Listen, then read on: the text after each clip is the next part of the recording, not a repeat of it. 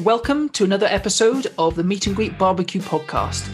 This episode, we are lucky to have a Pit Nick Barbecue on Instagram. Nick has joined us to talk about his experience of modding his own barbecues and also some great conversations about not only his love of different types of meat and grilling, but also his love of IPAs. So, welcome to the show, Nick. How are you today? Uh, good. Yeah, good, Owen. Thank you. Yeah, we're looking forward to this. Great to chat to you both. Great to meet you both. Um, and you. And be a part of this, really, because I've listened to, I think, 5 mm-hmm. uh, five of the previous ones. I didn't listen to to last week's yet. I haven't had a chance, but the, the previous one, yeah, it've been really entertaining. Really thoroughly enjoyed listening. Um, Thank you. You know, learned a yeah. few things tried the uh, the roast potatoes in the fridge or the potatoes in the fridge to get to get good roast potatoes. You know, I haven't had a chance yet. Does that make a huge um, difference? Yeah, no, it did work it? actually. No, it was. It did make a difference. Yeah, it did improve it. So no, it's been good. Really, so happy to be happy to be part of it. Thank you for inviting me along. No worries at all. Let's do a little introduction then, Nick. Do you want to tell us who you are? And we know you from social media, but just sort of tell our, our listeners a bit about yourself. Yeah, so Nick PitNick Barbecue is my Instagram name. We'll come on to Instagram and my experiences on there and how long I've been on there in a little bit. But so I'm 49, have two children, a son who's 24, getting married next year, uh, and a daughter who's six. So a little bit of an age difference between them. Um, I live just north of Bristol. Been lived in this part of the world for, for 20 odd years from, from Shropshire originally in the Midlands. In terms of barbecue, I think I got into it. I mean, it's not a lockdown thing for me. For a lot of people, I know that lockdown has been a, a real catalyst for, for getting into to cooking, in particular outdoor cooking. But for me, it kind of started probably six or seven years ago. I hadn't really owned a barbecue before then. Kind of been living in shared houses, often not much of a garden, difficult kind of environment to to own that kind of kit and, and, and, develop an interest in it. But there was, I guess, six or seven years ago, perhaps even longer ago than that, pulled pork started appearing everywhere. Yeah, I remember. So you go that. to restaurants, yeah. pulled pork could be on the menu. You could buy it in Sainsbury's, Tesco's, in packs. Um, Burger King started putting pulled pork onto burgers and things like that, and um, it just seemed to be everywhere. And, and kind of you know, tried it, liked it, didn't really know how it was made or, or you know what part of the, the pig it had come from. And then I was used to walk to work then, so I had about you know good a good half an hour walk to work in Bristol, past loads of kind of bus bus shelters, and on them they obviously have advertising for, um, for you know Burger King, KFC, and I think KFC started in a pulled chicken sandwich. Mm-hmm. Um, uh, yes, I remember that, as, yeah. as their as their kind of trying to you know crack that that pulled market, I guess, to try and compete with those that were doing pulled pork. So I just and you know walking past those pictures every day, it's just like that looks really good. I'd always kind of liked you know, anything that said flame grilled on it. So you know, I was a bit of a sucker for flame grilled on a menu and things like that. So I always enjoyed that kind of food, but thought, okay, well, pulled pork. I can't go to restaurants all the time just to have pulled pork. Let, let me see how you know find out how it's made and then obviously discovered, oh, it's smoked. You know, it's a, it's a smoked pork shoulder. Well, how can I do that? How can I do that at home? And it's just kind of my research into how I how I could make pulled pork for myself without having to go out to restaurants and what have you to to do it. How can I make it myself? And it all it all sort of spiraled from there, really. Um, and discovering oh, I didn't really even know what smoking was in terms mm. of being able to do it at home. Obviously, you can buy smoked bacon and and what have you. I didn't realise that you could get the you know the, the, the apparatus, the equipment to do it at home.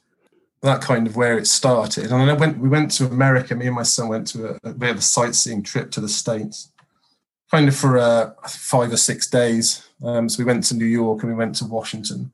It wasn't a barbecue trip, but we were you know we were both we were both keen to eat as much as we could while we were there. we went to a, a shopping mall in in Washington I think it was by it was in Pentagon City. Just we, we wanted to pick up some stuff, uh, you know, souvenirs and what have you. Then within the food court in the shopping mall was a barbecue restaurant. Probably wasn't very good. It was probably a chain, but you know we stuffed ourselves with with brisket, pulled pork, and wings, and thought, you know, I, I need to be making this stuff at home. You know, I need to. This is so good. I can't just come to, to New York or Washington every time I want to eat it.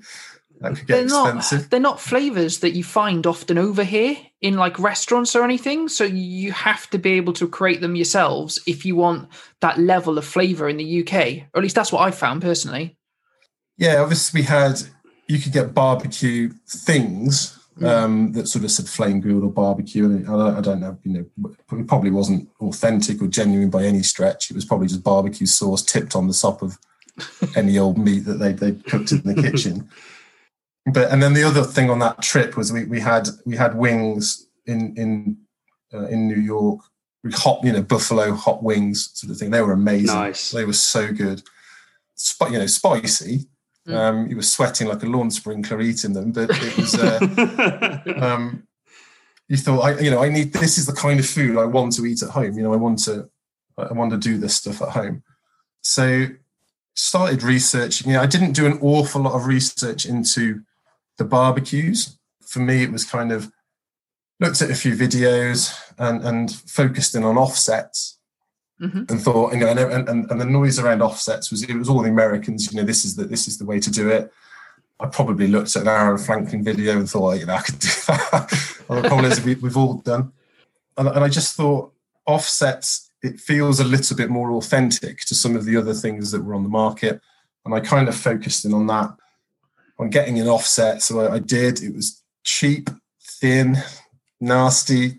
Um, bought it as a bundle with with a chimney starter, bag of bag of lump wood, chicken holder to do it right, Yeah. which I've never used. A couple of other other accessories, oh, some meat claws for um, for pulling pork, etc.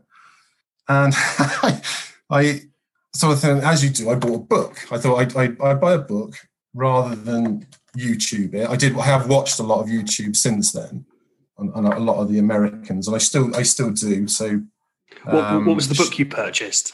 so it was. I can't remember the title. Uh, it was guy got by a guy called uh, Gary Wiviott. I, I googled him earlier because you don't, I don't hear of him at all on the scene or on the on the circuit. But he's he's yeah, well, he's described as you know, a guru or you know some words to that effect. But it was it was quite. It's an amusing book. I'll I'll I'll dig it out and post it so you can see because you can get it on Amazon. It was really funny. It was really quite a, quite a good read in terms of what barbecue is, um, and that barbecue is a is a it's not it's a cuisine. You know, it's a style of food.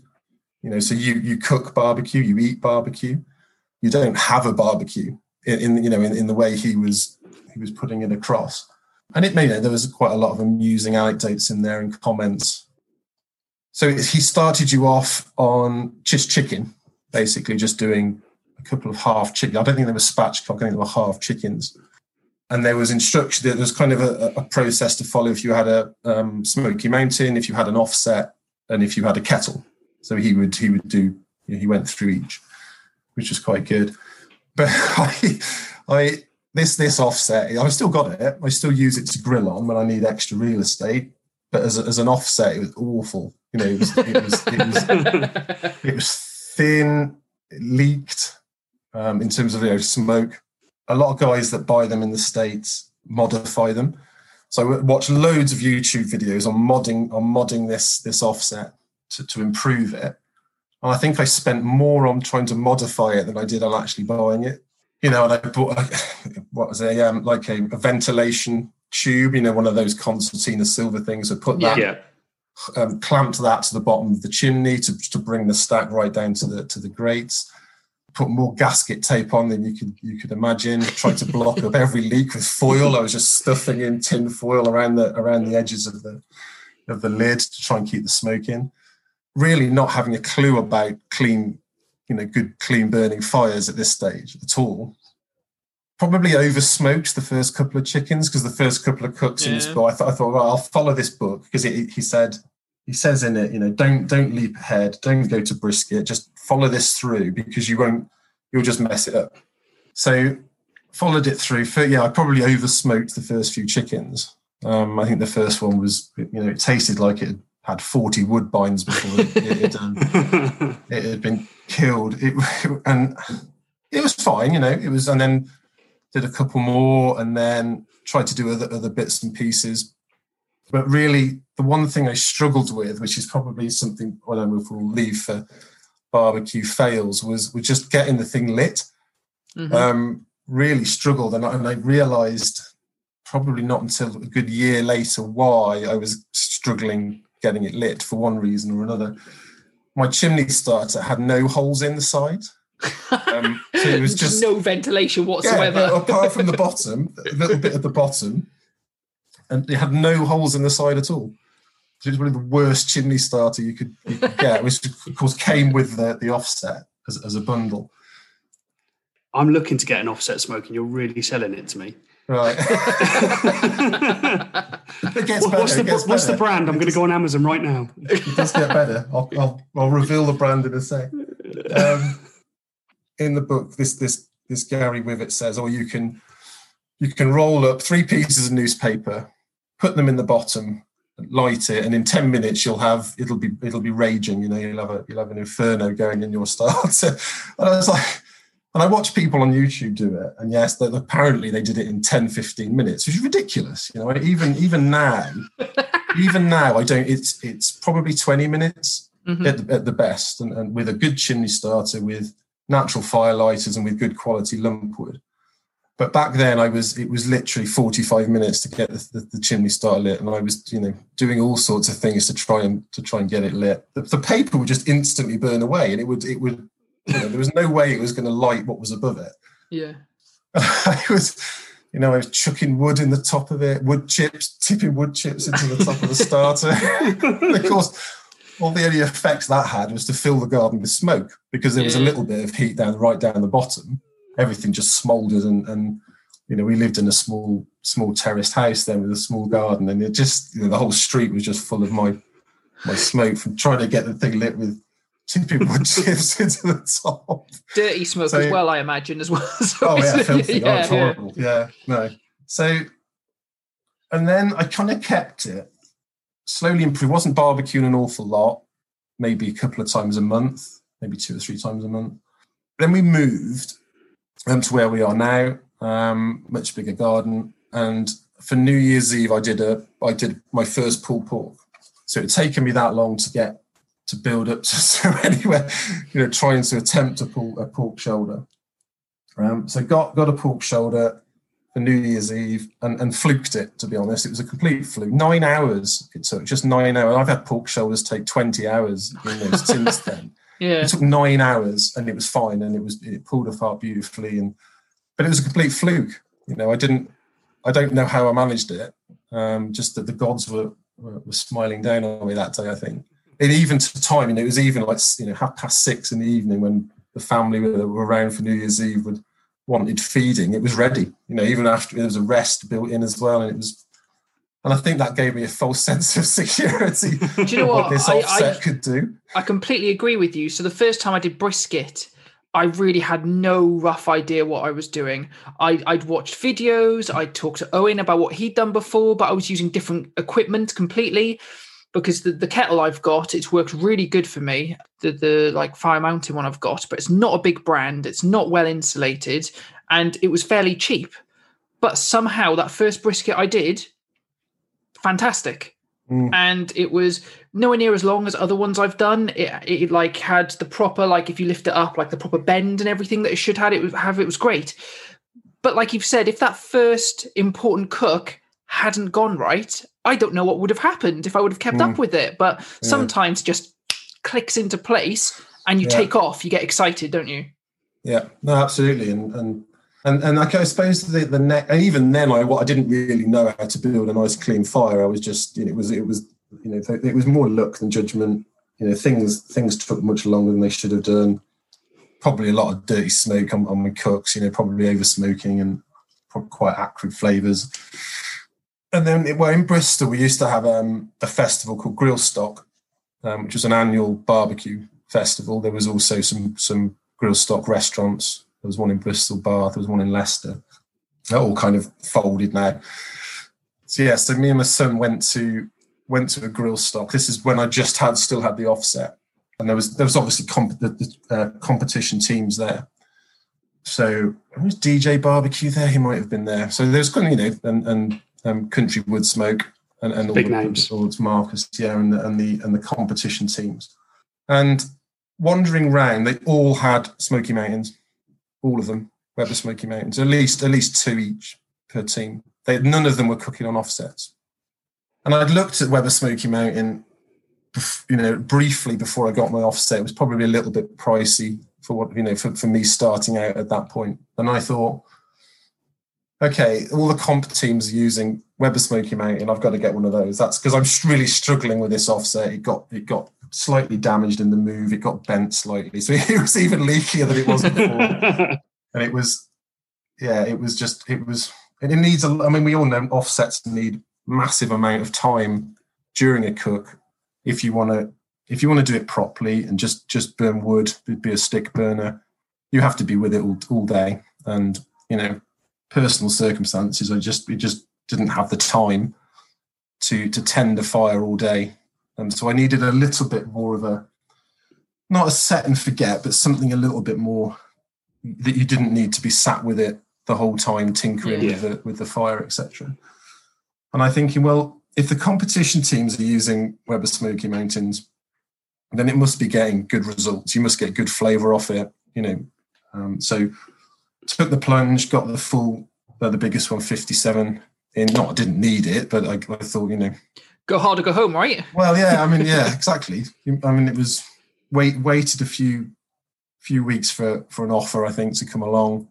Got that, so and and that kind of started getting a bit better with the with the longer cooks, you know, the bigger joints and the bigger pieces of the bigger pieces of pork and and done turkeys and, and what have you, um, ribs, obviously. So it, it is a little, it's quite reliable piece of piece of kit, isn't it? You know, if once you've got the temp, the temperature set, really, it's and you've got enough enough coals in there, it's pretty good, and you don't have to do much much to it during a cook, really. Just Have you still got the, Have you still got it? Yeah, yeah, yeah, absolutely, yeah. Um, so I use it for pulled pork, occasional brisket. I haven't done many briskets. I did a turkey the other day, um, turkey crown on it. I, saw tend that. to do I tend to do ribs, ribs on it. Probably baby backs I'd probably do on my kettle, but St. Louis cut ribs and, and Jacob's ladders I'll do on the on the Weber Smoky Mountain. I've also got the 57 centimeter Smoky Mountain, um, and I actually cooked on it today. I cooked some spare ribs, which probably the best ribs I've ever cooked. Actually, Mm. out my own back. and um, do you find you were talking about leaking on the offset? Do you do you have on your Smoky Mountain just around the to- to- tip top of the door that you Mm. find it's, it leaks a fair amount for you? It didn't to start off with, and I don't know whether the door got bent a little bit because they're really thin, aren't they? Those doors. They are. Um, um, it didn't to start off with. Then it did. It started to to leak quite quite appreciably, and also around the the rim where the lid the lid sits as well. So I and you can buy kits to change the handle and whatnot. Um, but I, I just bought some gasket tape and just you know with a self adhesive strip on that, you stick it on, and that re- and around the door, and that's really improved it. Uh, and also some some around the top. I still got a little bit of leak, but nothing like I had before I, I put that gasket tape on. So, um, and that wasn't that wasn't that expensive just to buy a buy a strip of that, roll of that, and, and put that on. And it's held pretty well actually. Sometimes it peels off, but it's it's made a big difference. So I haven't done that yet. I haven't bothered to, and I was, it was one of the first things I did because I actually considered taking it back, but then Hmm. kind of read that actually it, it just seems to be part of that setup. Yeah, But I haven't gone to the trouble of actually putting gasket tape or anything Hmm. around it. I'm not sure it affects me enough, or it'll affect the cook enough yeah. warrant it. I don't know how much how much you gain by having that tape around there. I don't know. I think I it was taking a long time to get up to temp. I don't know whether that was because it was a bit leakier than than when I first got it, but it did seem to be taking, you know, a good hour, even more to get to get to sort of 250 Fahrenheit. Uh, I, I kind of use Fahrenheit because of all the the American videos that I on YouTube that I watched originally. Kind of 250 is just the kind of the temperature, isn't it? That Yeah, you try and hit for most cooks if you're doing if you're doing low and slow. I don't know whether it's that it was that, but it just seemed to be taking a lot longer than it, I think it should have done to, to come up to temp. Yeah. And and on some cooks, it didn't even get above 210, even though I was putting a lot of fuel in for whatever reason. That's one of the things about the, Weber Smoky Mountain. It's a bit of a faff if you need to do something to the fire. You have to take it all apart because the door isn't, it doesn't really give you, once you've opened the door, there's not actually that much access. If you've got the your water pan in and your other, there actually isn't a lot of room to do much with the fire. So I just throw it in. Yeah, I just stick, I stick my, I literally stick my hand in and then of throw it. Uh, Probably not safe. I don't know whether that that, it, but it, the last couple of cooks I've done it have been much better. So I don't know whether the, the two things are connected. Certainly, I didn't feel that I was losing anything in flavour in terms of you know smoke getting into the meat. Cooks were taking, aside from it taking a lot longer to get to the temperature I wanted to. In some cases, it didn't. Cook times were as you as you'd expect. So I don't know whether that that helped with that that issue I was having, but it kind of it does make you wonder, doesn't it, when you see all that kind of a lot of smoke billowing out from the door? Actually, what is it really the most efficient cooker you can have um, if you are trying to smoke a big joint up top? And actually, it would be more efficient if you did try and close those those gaps a little bit. I always think if you've got that sort of leakage, it's probably the longer cooks that you're more going to notice it. You know, mm. if you've got something that needs to stay on for like 20 hours, 18 hours or something, that amount of time, then you probably are going to see more of a difference compared to if you're doing something like six, eight. Do you know what I mean? But um, yeah. it's interesting you say about kind of the, the, keeping the temperature because the kettle that I've got at the moment, I've got to be really precise on how, not only how I close it, but like the angle, the lid, and everything is. Oh, really? If I yeah. want it to stay, I've got it down to a knack now. But for a while, it's like the temperature's all over the place. It's either jumping up or it's coming down. I can't keep it stable. And I literally I have to have it at a certain angle. Otherwise, you will see the leakage around the sides and the top. Mm. So, mm. From my experience, I haven't modded mine at all. And I have to say, I love the fact we're talking to you. You're the first person we've spoken to who's properly inspector gadgeted their equipment. But I love it because you're making the most out of it. yeah. The, the one, I'll, I'll come on to my, my kettle in in a sec. But the one the one mod it wasn't really a mod on the offset. It was it was more a try to improve heat flow or the, the flow of the smoke through the, the cooking chamber from the from the firebox was that a lot of people were using um, baffle plates to try and you know funnel the smoke through a certain direction through the through yeah. the cooking chamber you know, and, and these guys were all they're basically metal fabricators. They were coming up with these amazing, you know, things that they did at home with all their uh, kit, you know, and I'm like, well, what can I do? So I, we used to have a parrot um, back in those days, or my, my partner did. Fortunately, she couldn't cope with a parrot, and, and when my daughter was born, was too much.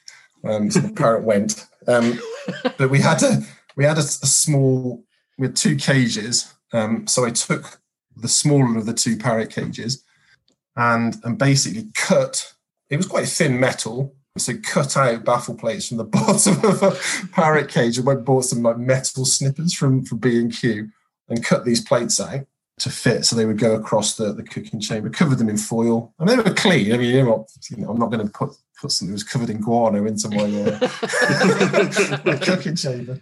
Probably so, add to the flavour though. Maybe yeah. A bit more exotic. And but you know, I'm doing this because I've seen people on YouTube do it, and they say, "Well, yeah, that's what you need to do," without really understanding if that's makes any difference at all. But those those were the kind of lengths that I was prepared to go to to get to get a good cook out of that thing. But as I say, I still got it, and I still do use just the grill, just to use it for some direct grilling, really, if I need need the extra. But once I got the Smoky Mountain I was then left with a bit of a gap. and it's a big, the, the offset's a big old unit. It's, it's, a bit of a pain to try and get in and out of where I keep the grills. It's really quite heavy, um, not particularly practical. So I went and bought, and I thought, well, I need, I need a grill. I just need something so I can just, you know, do burgers on or um, sort of smaller cuts, chops, and, and, and things like that. And um, so I went and got a, Master Touch. That was in a, in a sale as well. So I hung around for, for a good deal on, on that and to be honest, now seventy percent, seventy five percent of my cooks are on the are on the, the Weber Master Touch, and it's it's just solid. You know, it's just a great, a good entry good entry grill. I'd recommend it to anyone. I watched a lot of. There's a guy on YouTube called um, Ry, R Y Cooking with Ry. His his his channel's called, and he does a lot on on kettle. And he does a lot of a lot of stuff on on on, on his kettle, and that really helps me sort of just understand that actually there's no there is no real limitation to it. I mean, you can do. I've seen people do briskets hot and fast on it, so you can pretty much do do a lot. You know, most most cooks on on a, on a kettle like that and it's so easy just to fire up. It's really quick. Yeah. And I said with, with a, with a decent chimney starter now that I have, which is a which is a which is a Weber one, proper holes in the sides. Although I could have just drilled holes in the side of the old one. It's just kind of I don't know how I don't know whether I won that chimney starter or it came. It might have come with the, the Master Touch. I think I know I know I didn't buy it Mm. um, on its own. I think it might have come with the Master Touch as part of the deal. So with a decent with decent starter, the, the natural firelighters, you know, the, the wax Yeah. cylinders of, of shavings, really, aren't they? I don't know what the right term for them. So, so it's once I discovered those, just put two of those at the bottom, you know, half full chimney, not even that sometimes, depending on what I'm doing. And it's, you know, if if if I use lump wood, it's it's 20 minutes to get it going. Heat beads, which is what I use for longer cooks, the Australian heat beads, um, generally, as the briquette I use, they, they take a bit longer. Um, so that might be 25, 30 minutes before they're they're, they're firing. But it is, uh, you know, just a really good, dependable grill. You know, I know kind of how it behaves now, and which is obviously when you buy a new a new pit, you need to understand how it behaves and, and what it can do in terms of temperature spikes. Obviously, Dan, you're talking about yours is is a little bit up and down, and it's it can be frustrating, isn't it, when it spikes right at the beginning Mm. and it's too high at the beginning, and you're trying to think. It's really difficult to bring it down. It's it's, it's almost be be a bit more conservative and maybe That's that's try what and I've build learned. it up. And yeah. Start really, really low. Once you've got it going, the chimney star and everything, turn the vents right the way down, not off, but slightly. Get it so you're consistent and then slowly build it by using the vents to get where you want to be. And I find if I do it that way and I'm careful, it can hold consistently. But because the early experience I have or I had, I'm still checking it every like 15, 20 minutes. I can't, like you were saying with some of the other grills and the Smoky Mountain, I don't feel confident to leave it for like two hours. Mm. Do you know what I mean? Or, or even an hour. I feel like I constantly need to be checking it. E- even with like wireless thermometers, I'm still like that just because it's it's in my OCD back of my head now with the way that I'm barbecuing with that equipment. And I also I love the fact that you say with a kettle, you can still do all different types of cooks, which is the great thing about a kettle. The one thing that I Mm. find that limits me is the size. Because although I've got like the large kind of grill space, as it were, I don't have the dimension of levels.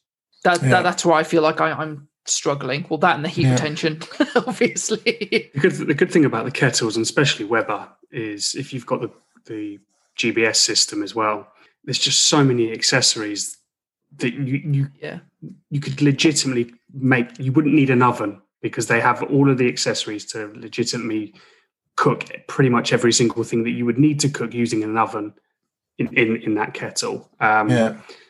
and it was the best buy that I did, you know, with with Weber sort of seven seven odd years ago, which I've already mentioned. But you know, since then I've added rotisseries. I've got the plant, you know, like a griddle plate. I've got um, pizza stones. I've, I've you know, the, the lot really, and I think it just gives so much versatility to it now Yeah.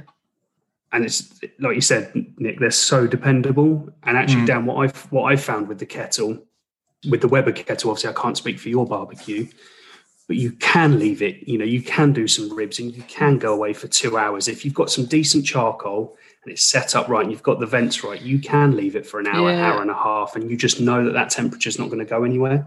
it's my confidence on it because I'll go back mm. and I won't have to change anything at all. But because of those early cooks, I still haven't got that checking out of my system at all. It drives my wife insane. If I'm doing a six hour cook and I'm out there every 15 minutes to check the temperature. Are you are you checking off a pit level probe, temperature probe that you've got in So there in terms of the temp? So I've got obviously I've got the like built-in thermometer, but then Mhm. I also at the moment have um like Inkbird wireless thermometers, which are two separate ones, which I'll actually put in the meat, but you can put one in the meat and leave one out to check the actual air temperature as well.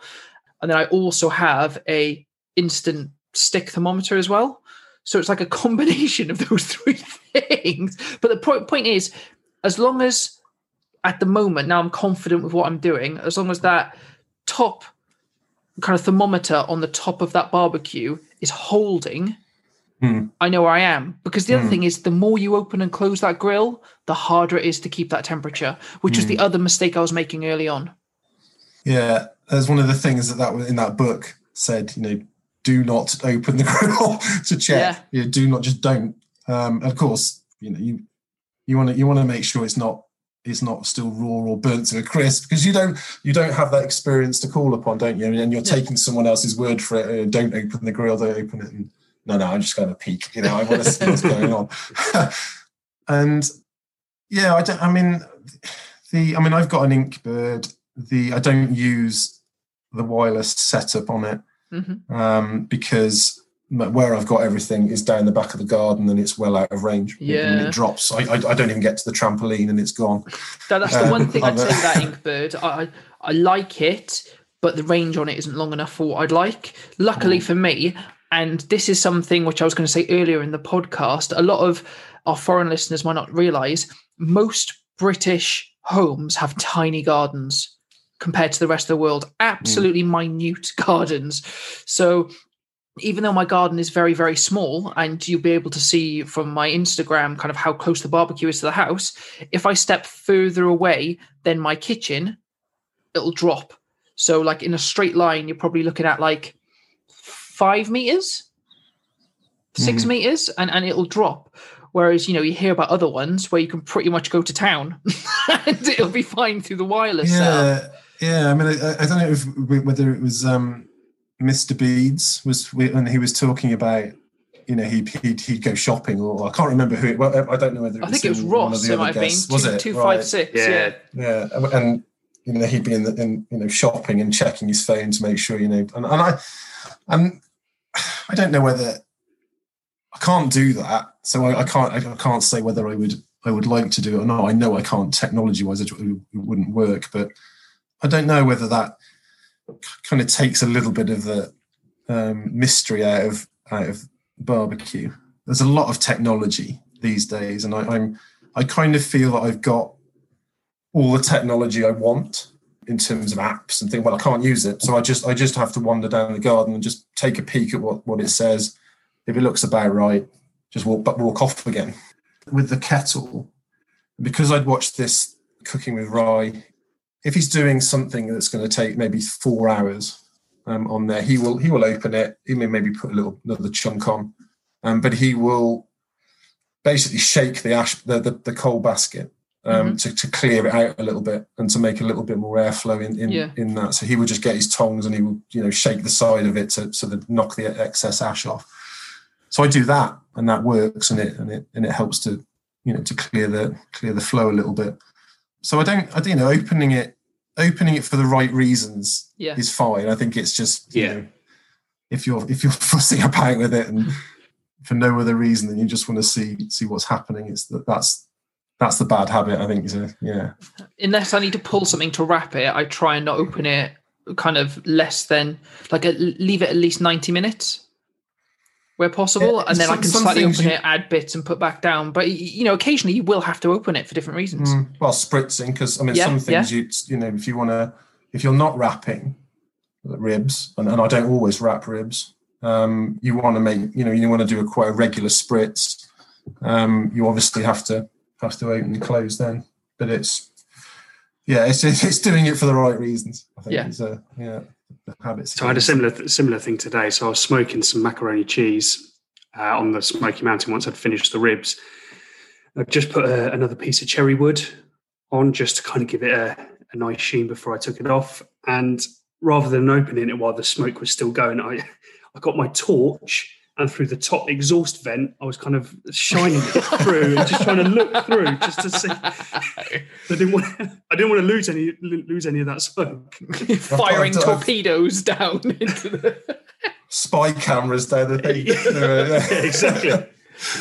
I've done that for um when I've done Yorkshire puddings because if you open and you're trying to do Yorkshire yeah. puddings, it's game over. Um, Yeah. So I have I have shone the torch down the down the vent um, for you when I'm doing Yorkshire puddings to see just trying to see what's happening. But, yeah, I'm glad I'm not the only one. yeah. That, Actually, talking about the the Smoky Mountain, and we were talking about mods and the you know the gasket tape and things.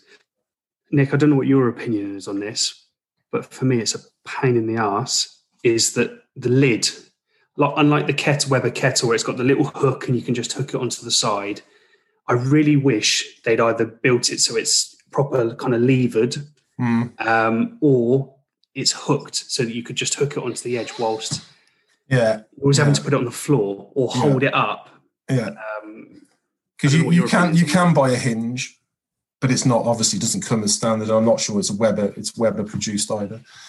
And I I don't trust myself enough with a drill to start messing with Yeah. my Weber Smoky Mountain other than sticking gasket tape on it. I'll be honest. I've, I've seen guys. I mean, so I know people that have got hinges, and and you know it's, it's great, but I just I'm just not that good with a drill. You know, I just and you know if if I if I end up wrecking it, then I you know I'd be pretty upset. I think so.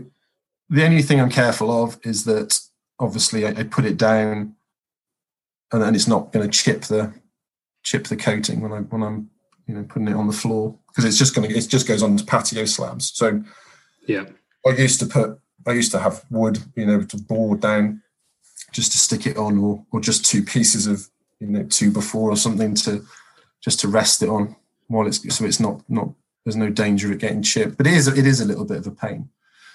But it's it's kind of it's just something I you know just live with really. Um, as I said, I, I, the the thought of drilling into my Weber Smoky Mountain just uh, Oh, I'm the So- same. I've just complained about it, but I won't put. I won't drill into a hinge. Right. But it's just Yeah. all the other barbecues that I've got are either hooked or hinged, and it just makes your life a little bit easier. And that's probably just a little bit of a disappointment for me around the Smoky Mountain.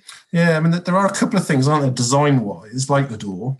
I mean, better doors are available. People make better doors for it, and you and you know, I think it was a. I think I read or, or, or listened to someone talking on it that it was just it's just a cost thing. Well, that's But what I was going to say. If you're going to they- if- invest in the extra door, then it's extra money on top. So to keep the Yeah. price at a certain price point, that's probably where Yeah. these things come in play. Yeah, no, exactly, exactly that. And yeah, it was the it was the retail price that would would, would be impacted, and that I think they they felt it was that it was where they wanted it to be in the mm. market, and putting all these other things on would really take it to the maybe out of reach of of some consumers. It's an annoyance, isn't it? But it's um, yeah, It's still a good. It's, it's Yeah. still a great smoker. Don't get me wrong, and I do Yeah. absolutely love it.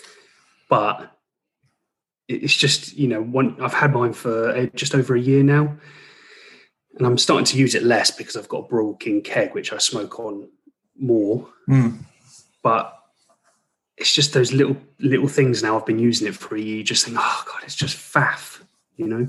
Mm. And the two, what do you do? You feel the same about the two level cooking as well? Um, that you have to to reach the second, or the lower grate, you have to take the top one out to reach it. But if you're mid cook, and you say you've got brisket on top or pulled pork on the bottom, or vice versa, you literally have to take the top grate out with the meat on Mm. to access the second one, which is also a bit of a faff. Yeah, I've never, I've actually never used both at the same time. Um, oh, okay.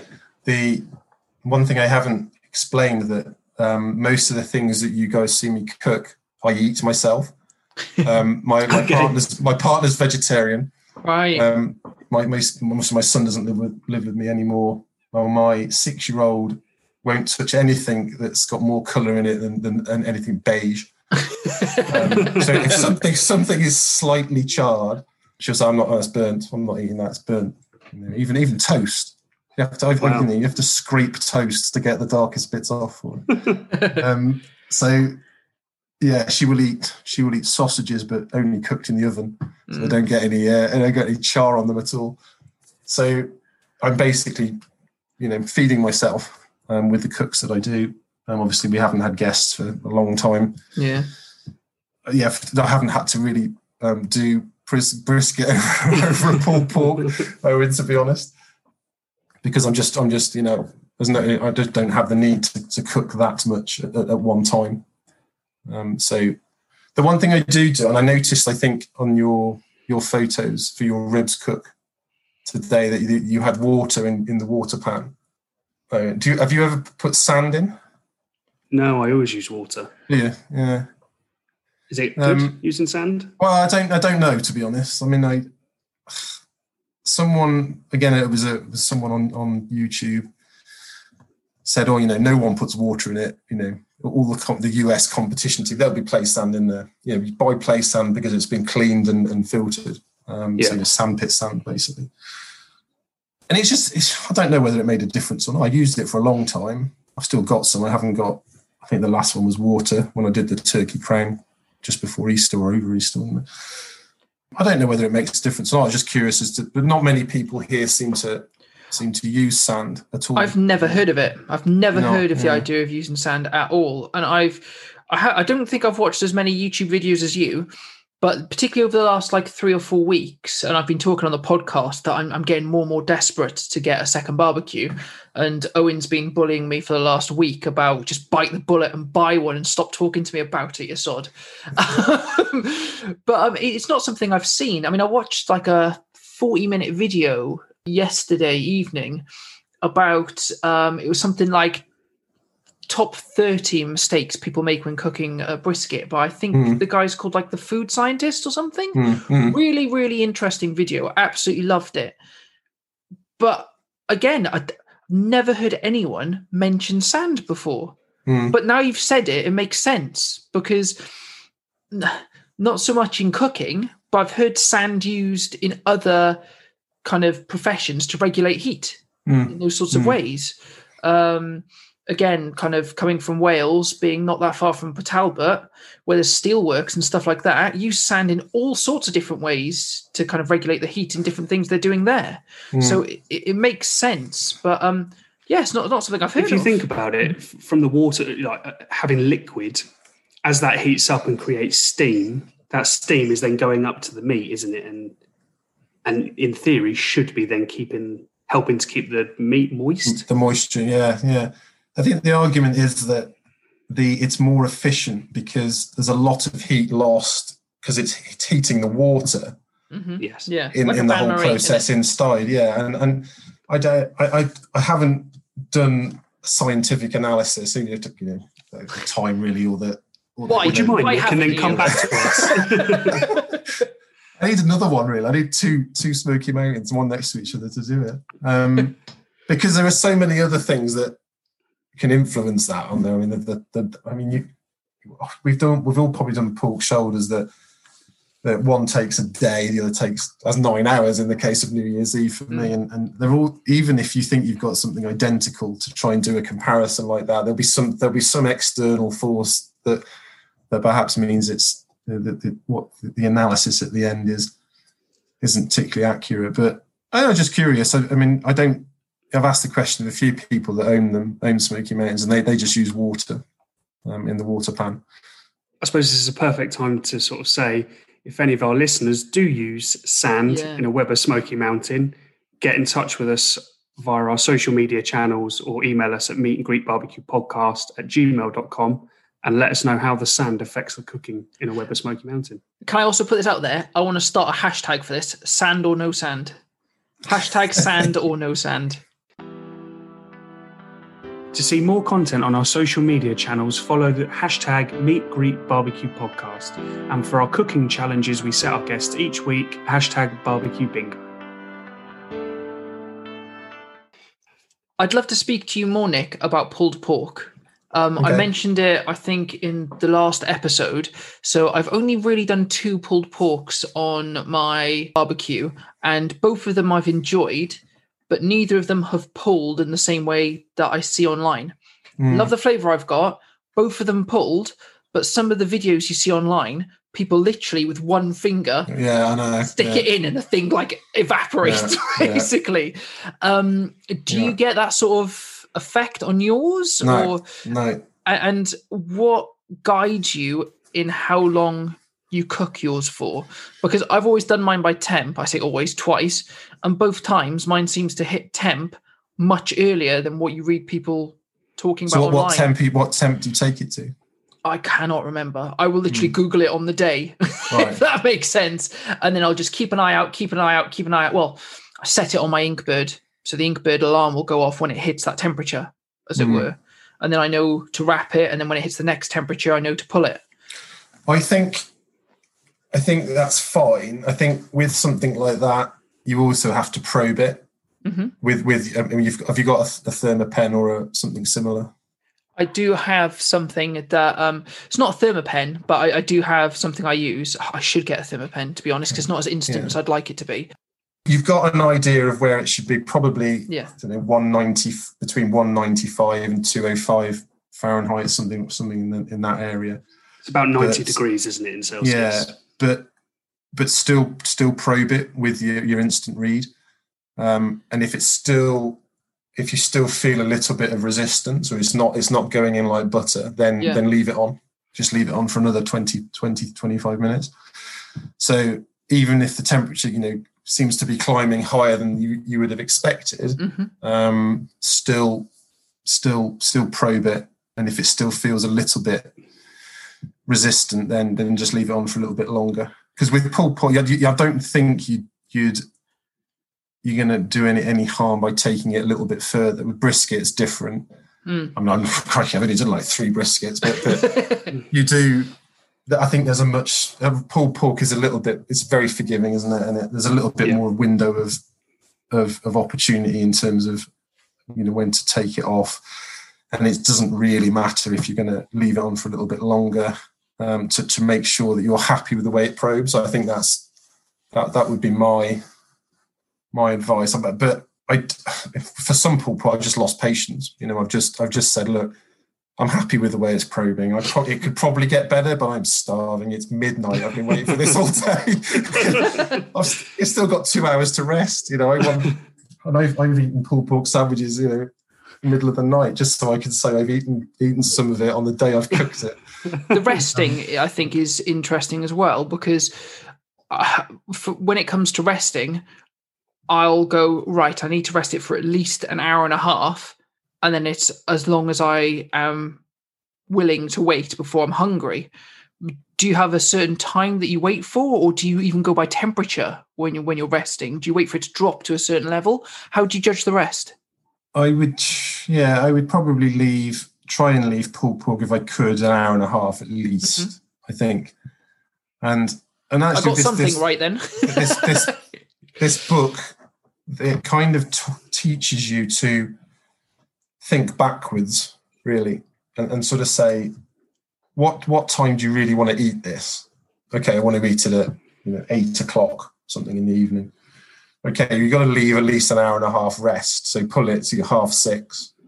Okay a little bit of you know faffing around so it's quarter past six in, in experience, this could take 15 hours, this this thing, and then you, you sort of think, crikey, I'm gonna have to get up at three in the morning.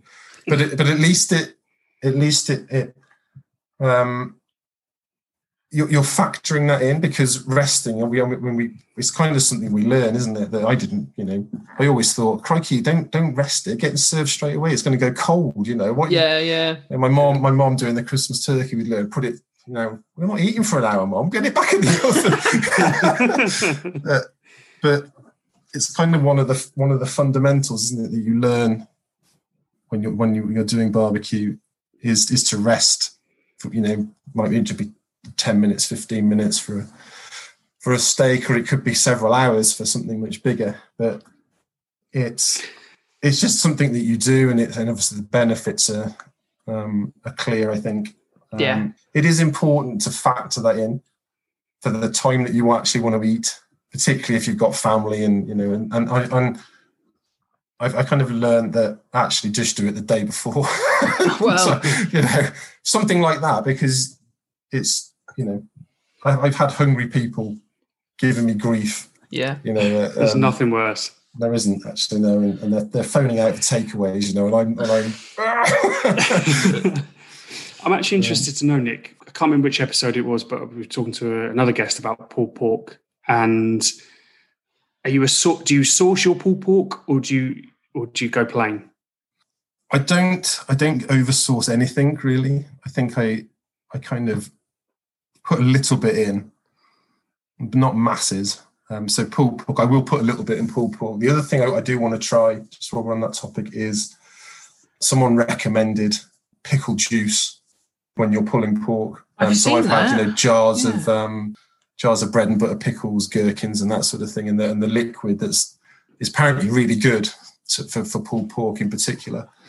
So I haven't tried that yet, but, but I would a little bit of sauce, not masses, and and maybe try and almost start pulling, maybe move a little bit off to the side, and, and then add sauce to a to, to, to what's left. I think we we sometimes overcomplicate and, and, and put too much flavour into what we're trying to do. And we've got rubs, you might have injections, you've got the smoke, the meat itself, and then let's not forget that's you know, we need to be able to taste that. Putting sweet, sticky, generally barbecue sauce, sweet and sticky on it. It's we're gonna lose something, I think, in, in the Mhm. overall flavour, and you're just gonna you're just gonna perhaps you know not taste the rub or not taste something else that we've we've worked hard to get into that piece of meat by tipping a load of sauce on it. So I will some, but not not overdo it. Yeah. Yeah. I keep a catch tray underneath when I'm doing pulled pork to try and catch and retain as much of the juice as possible. And then once it gets to pulling, I'll try and add that back into the pull. But I, hmm. otherwise, I never sauce it. I let the people who are eating it sauce it because Yeah. the last thing I want to do is add too much or too little flavor, and it's not to what people want. If I can say to people, "There's the pork," add what you want to it afterwards. Here's four, five, six different sauces. Fill your boots. I would prefer to do that and then get it wrong for someone's taste because Yeah, people are so different when it comes to taste. Yeah, If, yeah. if you're in the situation where you've got four or five people eating it, all of them are going to want it differently. All of Hmm. them. And I'm, I'm always fearful of that. So ribs as well. I, I don't I don't always sauce ribs. Sometimes I'll just let them go and just to see, just out of curiosity or just just just something different. Um, so sometimes I wrap ribs, sometimes I don't. It kind of it kind of just whatever takes my fancy on the day, really. Um, but I mean, there are some really good sauces sauces out there, Mm. um, but often maybe just in a burger is, is where they where they where they go. Um, Yeah. I don't know. I mean, yeah, I do, I do glazed ribs from. I mean, today I did pork balls, basically moinks, but with no beef, so it's Yeah. just pure pork. They did look Um, amazing, by the way. Oh, thanks. it's pretty simple, um, but I, I just glazed those with Jack Daniel's barbecue sauce, um, yeah. with a but added a little bit of maple syrup to it to make it even sweeter. Um, but something like that, I think it it works quite well, and you you just let the glaze set a little bit um, for another fifteen minutes on the on the grill. Um, And how, how was those peppers? The char that you managed to get on those peppers, they look so. oh, padron peppers, yeah. No, I, I there's a, there's a greengrocer in Bristol. I mentioned earlier that I'd been to been to see my son who lives in Bristol, and there's a greengrocer not far from where he lives. Really, quite a you know really quality quality greengrocer. You get anything there, and they do these these padron peppers. I'd seen people do them just like as appetizers or for, for tapas or, or something like that. And yeah, you, you, I just put just sprayed a little bit of, of, of olive oil on. You, you just put them on the direct heat to start blistering up.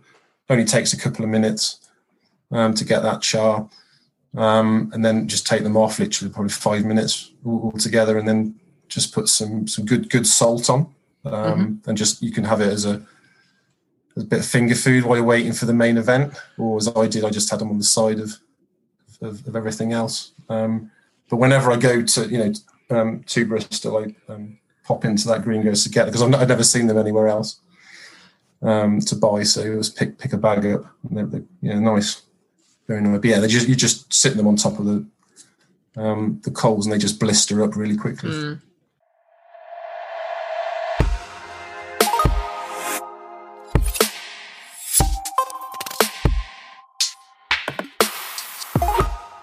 So this is the part of the podcast we like to call the cut, where we have a fantastic uh, butcher on board who's going to talk about a great cut of meat that everyone should go out and try doing something with. So would you like to introduce yourself to everyone listening? My name is Tom Courts. I'm a second generation master butcher uh, based in Burntisland in Fife in Scotland, uh, which is midway between uh, Edinburgh and St Andrews. Uh, Burntisland's a lovely little town on, on the Fife coast that used to be fondly known as the the playground of Fife. Um, it's a, a, traditional holiday destination where people visit the town during the summer. Um, very busy last year with lockdown. Obviously, people couldn't really go away. People stayed local. I took the on on a small butcher shop there in 2016. It was quite ironic. I um, I'd started my trade in a, a, different shop further down the high street uh, many, many years ago. It was my father's shop, and he retired, and we all did different things. But he he started again elsewhere, and I I joined the business again in 2003. Uh, I retired uh, 2015 for a year, and I opened this small shop in Burntisland just as a hobby, really. And things kind of took off again for us us there. A year later, we won Britain's Best New Butchery Business at the Butcher Shop of the Year awards down in London. And you know, since then we've won a few other major awards, uh, including the Holy Grail Award of the Scottish Haggis Champion. Um, it's only a small shop that we have, but it punches way way above its weight. And we've recently had to open a, a production factory just about half a mile away because we now have a, a website for our haggis, which is uh, branded under Burntisland Haggis. You'll see that there out on the, the World Wide Web, and we can deliver that to you next day anywhere in the UK. And we're just about to launch a, a retail meat website as well, Tom Courts Quality Foods.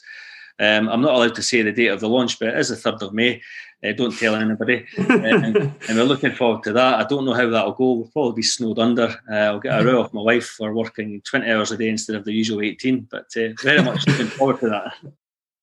Uh, one of the things that's been really popular, probably for the last 10 years, seven to 10 years or so, is this movement in the UK across to pulled pork mm-hmm. come over from America. If people are looking to achieve that sort of thing themselves, where should they start? Well, what you would use is a classic pulled pork is you use a shoulder of pork, but not just any part of you know any part of the shoulder. It has to be the specific what we call the butt piece of the shoulder, mm-hmm. which is like the ribeye uh, from from a, a, shoulder of pork. It's the, the sort of the, the, the, neck fillet muscle that run, runs through into the ribeye and um, you know that that is a great sharing meal as well. But it does take quite a a, a low, a, a, long and low slow cook. So mm. that's something that you know you, you, couldn't just put on the barbecue at uh, three o'clock and expect to have pulled pork by four o'clock. you, would you, want to have that really low in your barbecue with a controlled heat for maybe a good six hours beforehand. Um, mm. You know, pre pre season it, pre rub it with whatever you like to use, uh, some sort of barbecue rub again. And it's a, it's a super meal as well. And I've noticed a, a, lot of people, you know, not only pulled pork, they do pulled brisket as well, brisket beef, which does the same sort of job. And, you know, pulled pork is, again, not just used on its own and say maybe flatbread or tacos, but people use it as a topping on top of a burger mm-hmm. and a burger, a stacked burger. And again, it's, it's really, really nice. Do, are you a big fan of pulled pork? Is it something you cook personally yourself? Yeah, we, we do that quite regular you know, even if it's not on the barbecue, if, it, if it's raining outside, you know, it's something you would stick in the oven for six hours. You feed the whole family. You know, you, you could take a, a, one kilo piece of, you know, the butt piece of the pork shoulder, and uh, that that'll, that'll feed five, six people. You know, with uh, you know flatbreads or tacos, and it's, it's a lovely meal. Simple to prepare as well. Stick it in the oven, forget about it. Prepare some salad, ten minutes, job done. Mm. And again, is it quite popular with your with your customers? Absolutely, um, yeah. We, have actually got a, a, a, nice cafe called The Fix just down the road from our shop. And they, they go through oh, kilos and kilos and kilos of this every single week. They do it on a toasty, actually. And uh, okay. it's a superb job that they do with it, you know, really nice. And again, but over the counter as well, particularly at the weekends, Friday, Saturday, we go through a, a, a lot of, uh, you know, pork butts. We actually take whole pork shoulders. We we, we, in, in our shop, we've, we've won the, the Scottish Pork Sausage Championship multiple times. It's one of the biggest parts of our traders pork sausages, and we actually use the shoulder for that. So we buy a lot of pork shoulders in independently just for that, but we take the you know the butt piece out and set that aside for the people, the customers that want to make pulled pork. Tom, thank you so much for your time again, and we look forward to speaking to you again next time on The Cut.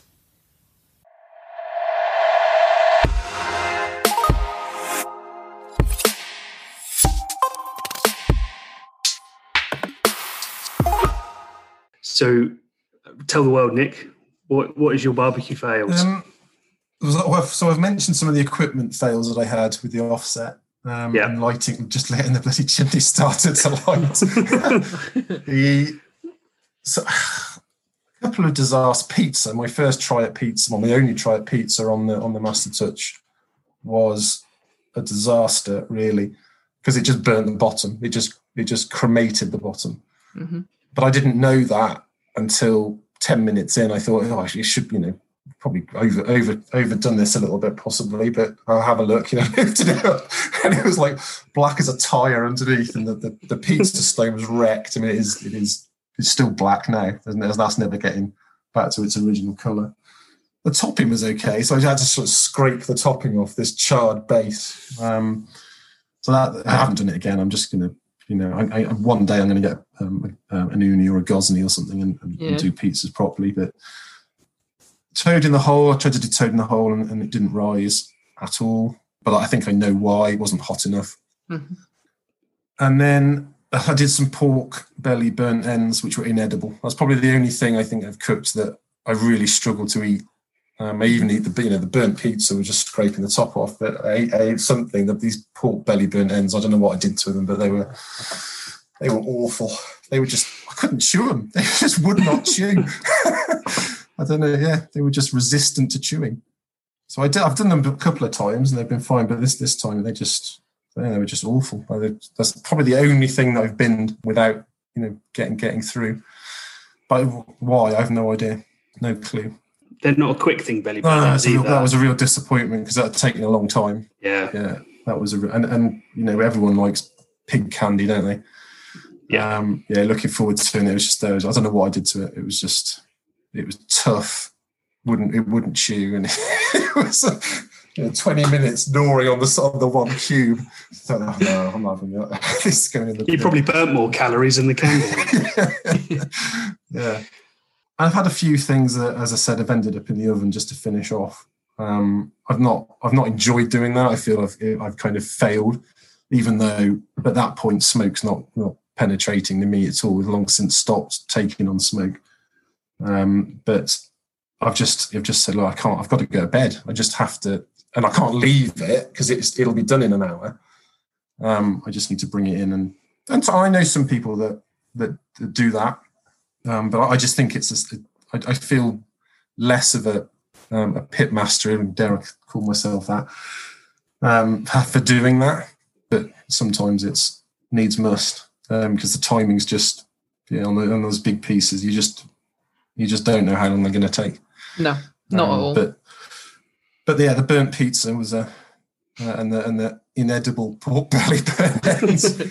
But other, than that, as, as I, I, either my bar is very, very low in terms of expectation. That's one thing I would like to do is in some way benchmark myself against other people that barbecue. So, you know, taste some of their food um, and, and, and vice versa and see see kind of where I am in, in terms of whether I'm, what I'm cooking is any good or not. And people, you know, when we do a family and, and guests over, they always you know, complimentary. I don't know how that, that's just being nice or or not. Um, but that would be really good to to kind of because you have no sense of what, what you're cooking. If it's if actually if, if Yeah. someone else cooks that, if it's tasting the same, is theirs better? Why is it better? Has it got has it got more? You know, is it juicier? Has it got more better smoke penetration? Is it? I don't know. Um, but so that that would be interesting. But I haven't, you know, what circumstances just haven't haven't allowed that to happen. But that would be nice to you know to do some some cook-ups with you know, fellow enthusiasts Mhm. Yeah, to couldn't, we taste couldn't what they're doing with because you know it's it's everyone you know works hard to do nice photos on Instagram, but actually, what what does it taste like? And, and is it? And my photos aren't as aren't as good, but flavor wise, which is what you know, I, I want nice nice tasting barbecue. You know, am I level with them? Am I you know have I got more work to do, or you know am I am I kind of you know hitting the mark, so to speak. So that would just be interesting. Um, so hopefully that will happen at some point. what we should try and organise is essentially like a Glastonbury of barbecue and just get all of the, the kind of British barbecuers from on Instagram and just get them all in a field Yeah. and just have a massive cook off. Also, don't try and compare yourself to someone else's uh, burnt ends either. If you've had a bad experience with your own, it's, all well and good comparing yourself, but don't pick your worst cook to do that against other No. people either. Barbecue fails. I always give my own um, if the guests are. I think that's only fair. So uh, I have two different ones uh, tonight. One is when I was a teenager and it was over someone else's house and they were the actual main person cooking, but I was helping out. And um, luckily for us at the time, and the parents still don't know this is what happened. So my friend's parents went away to Glastonbury and didn't take my friend. I won't name him because the parents might listen, but he was annoyed. So he was like, Well, I'm, I'm going to have a house party. I don't care. I'm going to have a house party. They've said don't. I'm going to do it. And he decided that he wanted to do a barbecue. But, you know, we would have been 15? No idea really. And we got the instant ones. And he set them up Hmm. on um, the wooden table they had. God knows how that didn't set alight. And so he had like four or five disposable ones on there. And we cooked a load of stuff. And, you know, it was classic kind of kids' first time barbecuing. The outsides were black, the insides were red, and no one complained. And they ate it as if it was we were in our own world because there was no adults around. Do you know what I mean? Um, and, I reckon there was probably about 30 people at this house party because when Glastonbury is, we just had a load of like mock exams. I think we were in year nine. And the parents went away, and he basically said the whole class just go over on this Saturday. And so he's like, oh, we need to get everything off the table so we can sit around the table and have a drink. So we moved them all onto the side table, forgot about it. The next morning, because we said we'd stay and help him clean up, there was four of us left, went out there and we'd put it on this effectively it was like a column, a decorative column style table. We didn't realize it was made of plastic. it's like four or five barbecues had dropped about six inches and there was these perfect indents. And um, we took the thing to the dump. And when his parents came back, he told them that it had been nicked. Oh, dear. Um, That's, ter- that's terrible. so that's one. The other one, is just talking about where you said you failed with um, Yorkshire puddings. So Hmm. the first time that I did uh, or tried to do Toad in the Hole on my uh, my kettle that I've got at the moment, it was probably the third cook that I did on it, and it was before I was really doing Instagram at, at the time, and it was just me being stupid, really. So I was like, right, I want to get the oil as hot as I can before I add the stuff. So I, did that direct, and the whole point was direct heat that, get the batter in, stick it in direct, and I forgot to move it across. So left it, came out, and this thing was giant. I was like, nailed it, perfect. Start eating it. I'm like, the lower down I'm getting, the worse it's tasting. What's going on? And then I realized the black was ch- the bottom was charcoal, basically, because it just had this fire screaming underneath it. And yeah, it was just, it looked good. The further down you got, the worse and worse it was, and the bottom was absolutely terrible. And I had to actually like chuck out the pan that I originally like cooked it in because I just couldn't. It wasn't salvageable. But um, I always think Yorkshire puddings are an interesting one to gauge what level your barbecuing's at because there is quite a science to it. Hmm. Once you once you get the technique down, simple's a strong word, but Hmm. um, you know what you're doing. But the first few Hmm. times on a barbecue's a minefield, absolute Hmm. minefield. Yeah, it does help if you've got a um uh, an infra is it infrared thermometer? Yeah, with a beam. Yeah, yeah, yeah. So, so, so you can you can gauge the temperature of the oil. Um so yeah, the one time I did toad in the hole in it because I'd done Yorkshire puddings before and they were fine. But yeah, it was just it just wasn't hot enough. But it looked it was smoking. It looked hot enough, but it but it, it probably had another ten minutes to to heat up. In all honesty, I know some guys use have those infrared thermometers, which are handy because they, they do measure their, their planchas with them as well to make sure their planchas are up to up to temperature too. But yeah, we'll try we'll try that again. Toad in the hole. It's a good it's a good I, classic uh, good classic dish. Mm. I had a go at trying to do some cheese and marmite scones Ooh, on the barbecue. That sounds interesting. Yeah, it was a hairy biker's recipe uh, from a book they launched towards the end of last year. And do you know on Instagram around this because the Six Nations got delayed and there was that Six Nations beer snack yeah, I festival remember that. Yeah. that, that was going on, the virtual vest festival. So I tried to get involved in that, and I did a homemade Scotch egg and, and a number of different things. And I thought I'd try some I've never done before, so I went for some cheese and marmite scones. And the top half, blooming beautiful. They tasted lovely. The bottom half was as black as you like. The grease-proof paper had got so hot that it actually kind of like cooked into the dough of the so, so I just couldn't I, I, couldn't separate the baking paper from the bottom of these scones so literally all of them were I ended I could only eat half of every single one so I managed to have you know Oh, okay. four, de- four decent halves but they were really black really black I haven't done. I've done. I've done a blondie on the offset. That was just using it as a grill. That's, I think that's the only sort of baking I've done done on the barbecues. Which is basically like a brownie, but with white chocolate and Yeah. and um, pecans. Well, that that was really nice. Um, it did take a while because of cooking it indirect because I was so fearful of, of, you know burning it to a crisp. But it did it took about four hours um, cooking it indirect. But it was okay. Yeah. I know guys cook brownies, and uh, one of the barbecue bingos was cake, wasn't it? Yeah, and he did. that's A, right. He did very impressive job with that. it but I does help when you're a professional chef. To be fair. True. Yes. Yeah. I don't.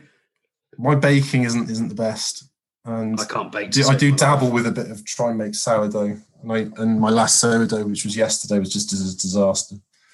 I think my starter died, but it, yeah, no, it's just that's that's going in the bin. So baking, I'm not. I, yeah, I'm quite happy to do. So you know, vegetables. I'm not just pure because obviously my partner's vegetarian. We do. I do do some some veggies.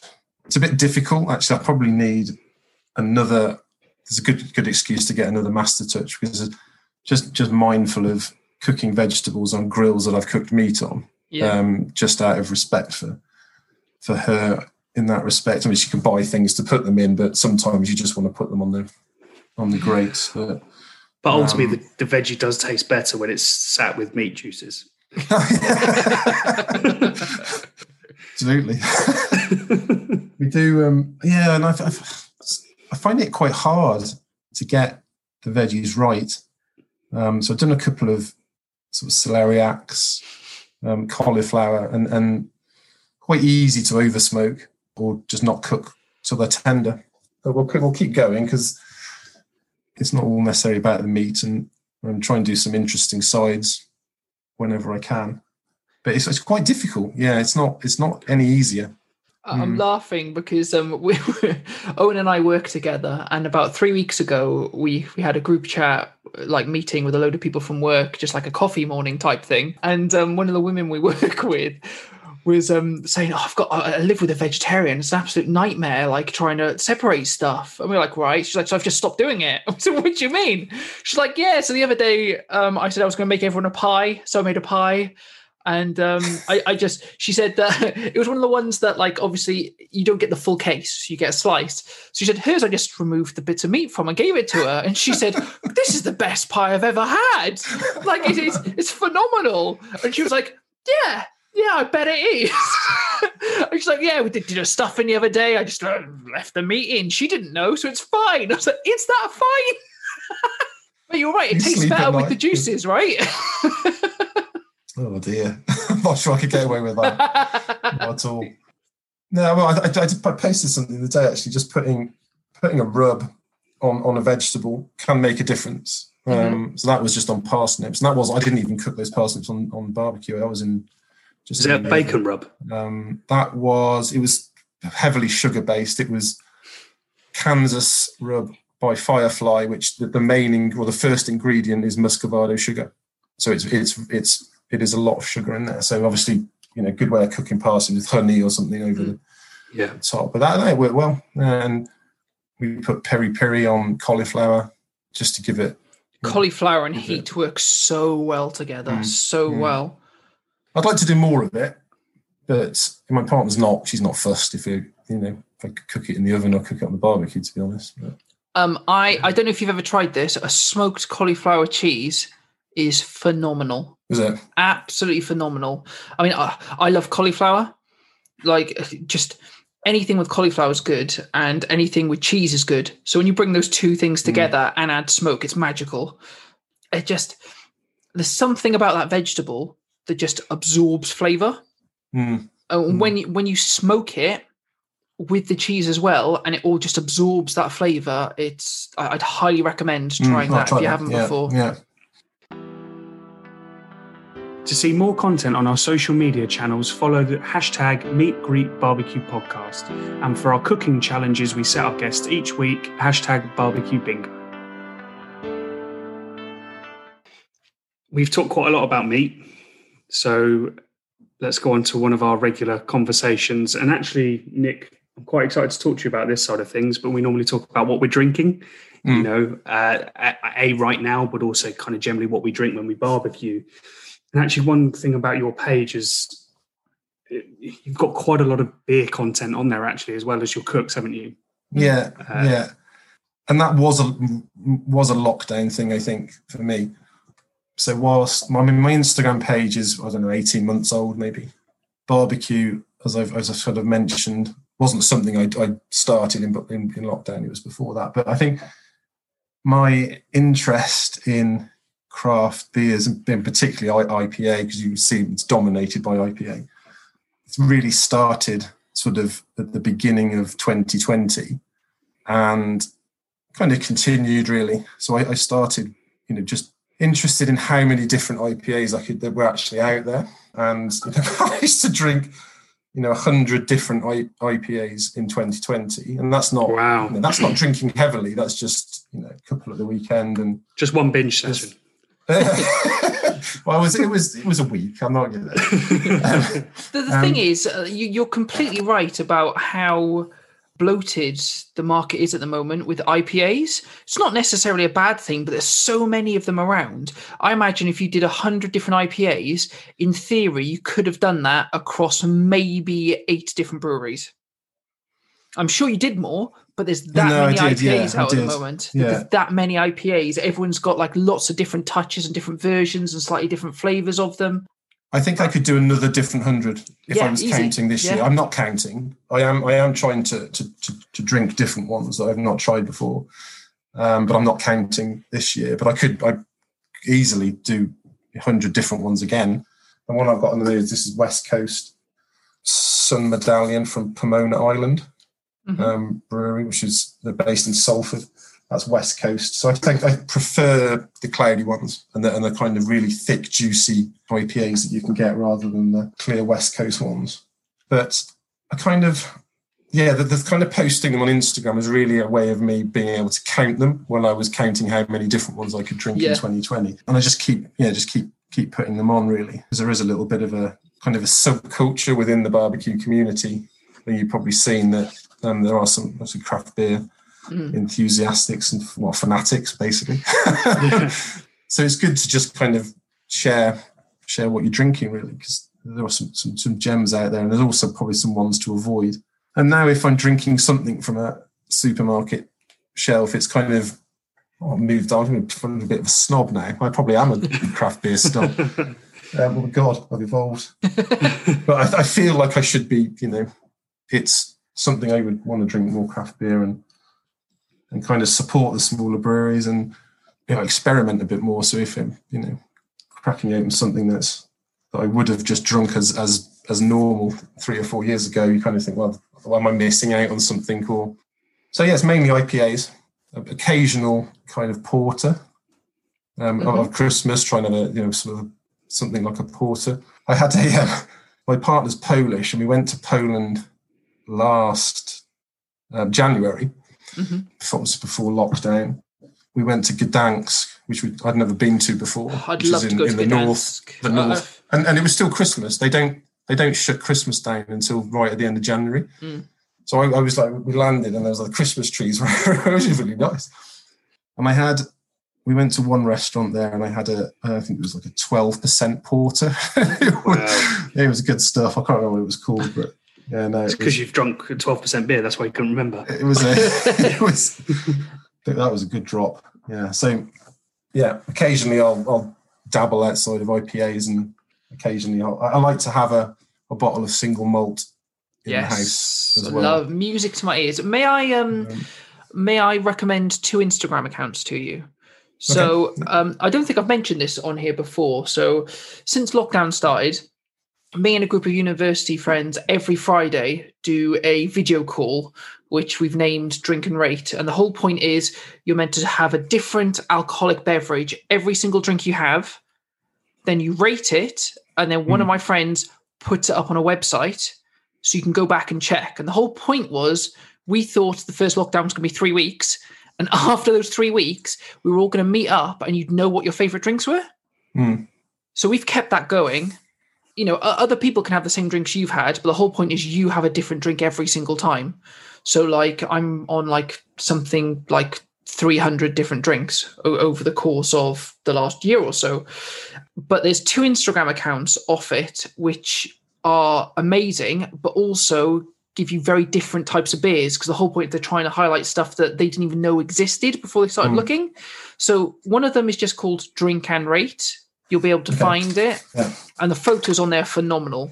Like the guy who runs it, Jason's done a really good job on that. And the other one is DNR London, which is um, one of the other guys on there. Anthony runs that, and because of how much of a back catalogue we've had over the last year, they try and put either their favorite stuff on there or something that's completely different. So if you're someone Mm. who's out there looking for different types of drinks, I'd highly recommend looking at those two accounts. Mm, okay. Um, Yeah. It's also why Owen probably laughs at me every single time I'm asked what I'm drinking and I go into depth. and he's like, I'm not going to go into that much depth. I like this beer. It tasted nice. That's But- exactly what I'm going to do in a second. but um, uh, everyone's reacted to lockdown differently across the world, and I think that it's opened up a lot of uh, different passions and interests in people.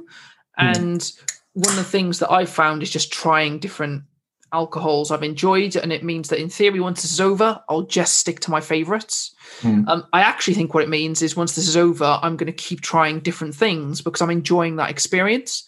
But it is getting harder and harder to find different alcohols out there. I, I think over is that is last- when you say different drinks? Though, do you mean it could be you know a different IPA, or you're, you're literally drinking you know one one one day you're drinking sherry, the next drink day you're drinking Advocaat or, or something So- like that. Or, it could be different IPAs, but as Owen will tell you, I am the type that I like to try and have literally a different alcohol each drink I have each night. So some nights I've done like if we're on we'll start at 10 and because we've got friends we went to university with who now live in like Canada and America, sometimes we'll be on there until three or four in the morning. In Hmm. which case I might have six, seven, eight different drinks. And normally I try and make them every single different thing. So I'll have a single malt, I'll have a blended whiskey, I'll have an IPA, I'll have a porter, I'll have a, a vice beer. Which you know, uh, the only thing is when you're rating, the further in a night you get, the happier you are Yeah. with every drink you have. ten out of ten. Yeah, exactly. Um, but it's been a great experience for me, and I'd highly recommend people when you can start seeing each other again. Each of you go get a load of different types of alcohols. If you're alcohol drinkers, if you're not, just get different types of drinks.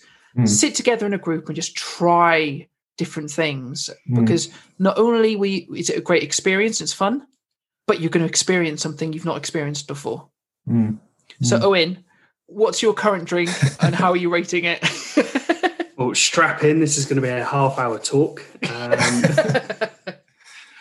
so I've ran out of my Flavourly subscription box for the month. So I just picked up something at Tesco's today, and I've got a Whitstable Bay Pale Ale. So it's kind of a citrusy pale ale. I don't know if you've had this before. I think it's quite quite a well known Mm. brand. Yeah, I enjoy it. that's that's my rating. if you enjoy it, that's the most important thing, right? Most important thing. Yeah.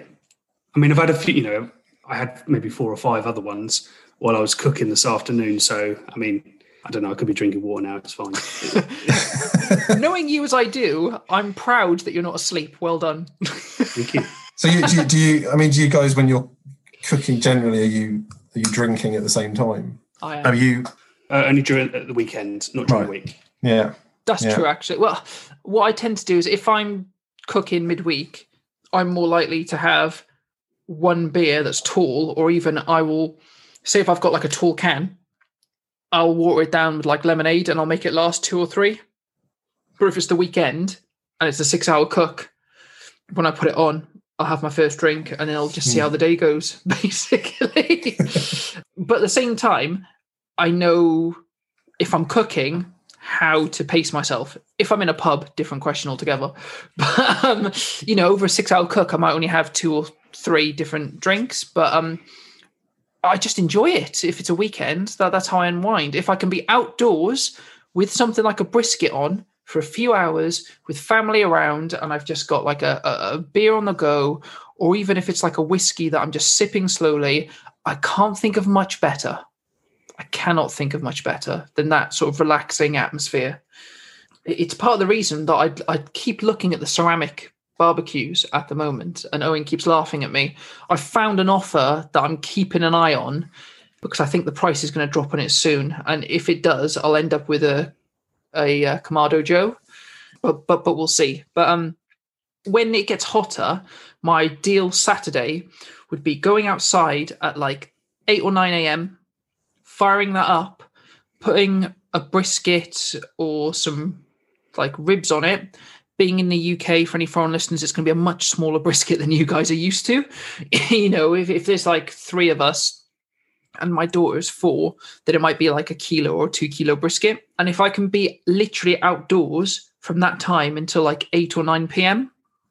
with a drink in my hand without going crazy, that is the perfect Saturday for me. Hmm. Does that ever happen? to me, do you know what? do, Last, do you not have a list of jobs to do given to you by your uh, domestic commander in chief? That's what Sundays I are do. for. That's, that's what Sundays are Oh, for for me. Like a lot of people think Sunday's the day of rest. Not for me.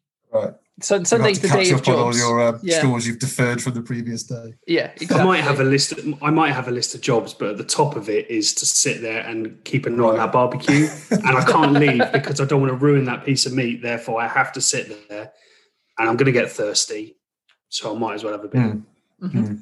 Do your other halves like the food that you cook? Yeah. Yes. So uh, my wife was really skeptical when I first got the bar uh, this barbecue in kind of August, uh, which I was almost unfair because I previously was using a gas barbecue and I had been doing for years, and we got it because we liked the idea of cooking outside. Hmm. But we were always fearful of how long it would take to fire up and everything. So the gas barbecue, I'd get home from work at about six, and you know we could be having food by half six, seven o'clock. So she was used to me cooking outdoors, Mm. but but originally she was like, "Oh, I don't know, I don't know." And then two or three weeks in, she was fine with it, and now she's asking me what I'm going to be doing. For example, today I hadn't intended necessarily to actually barbecue anything.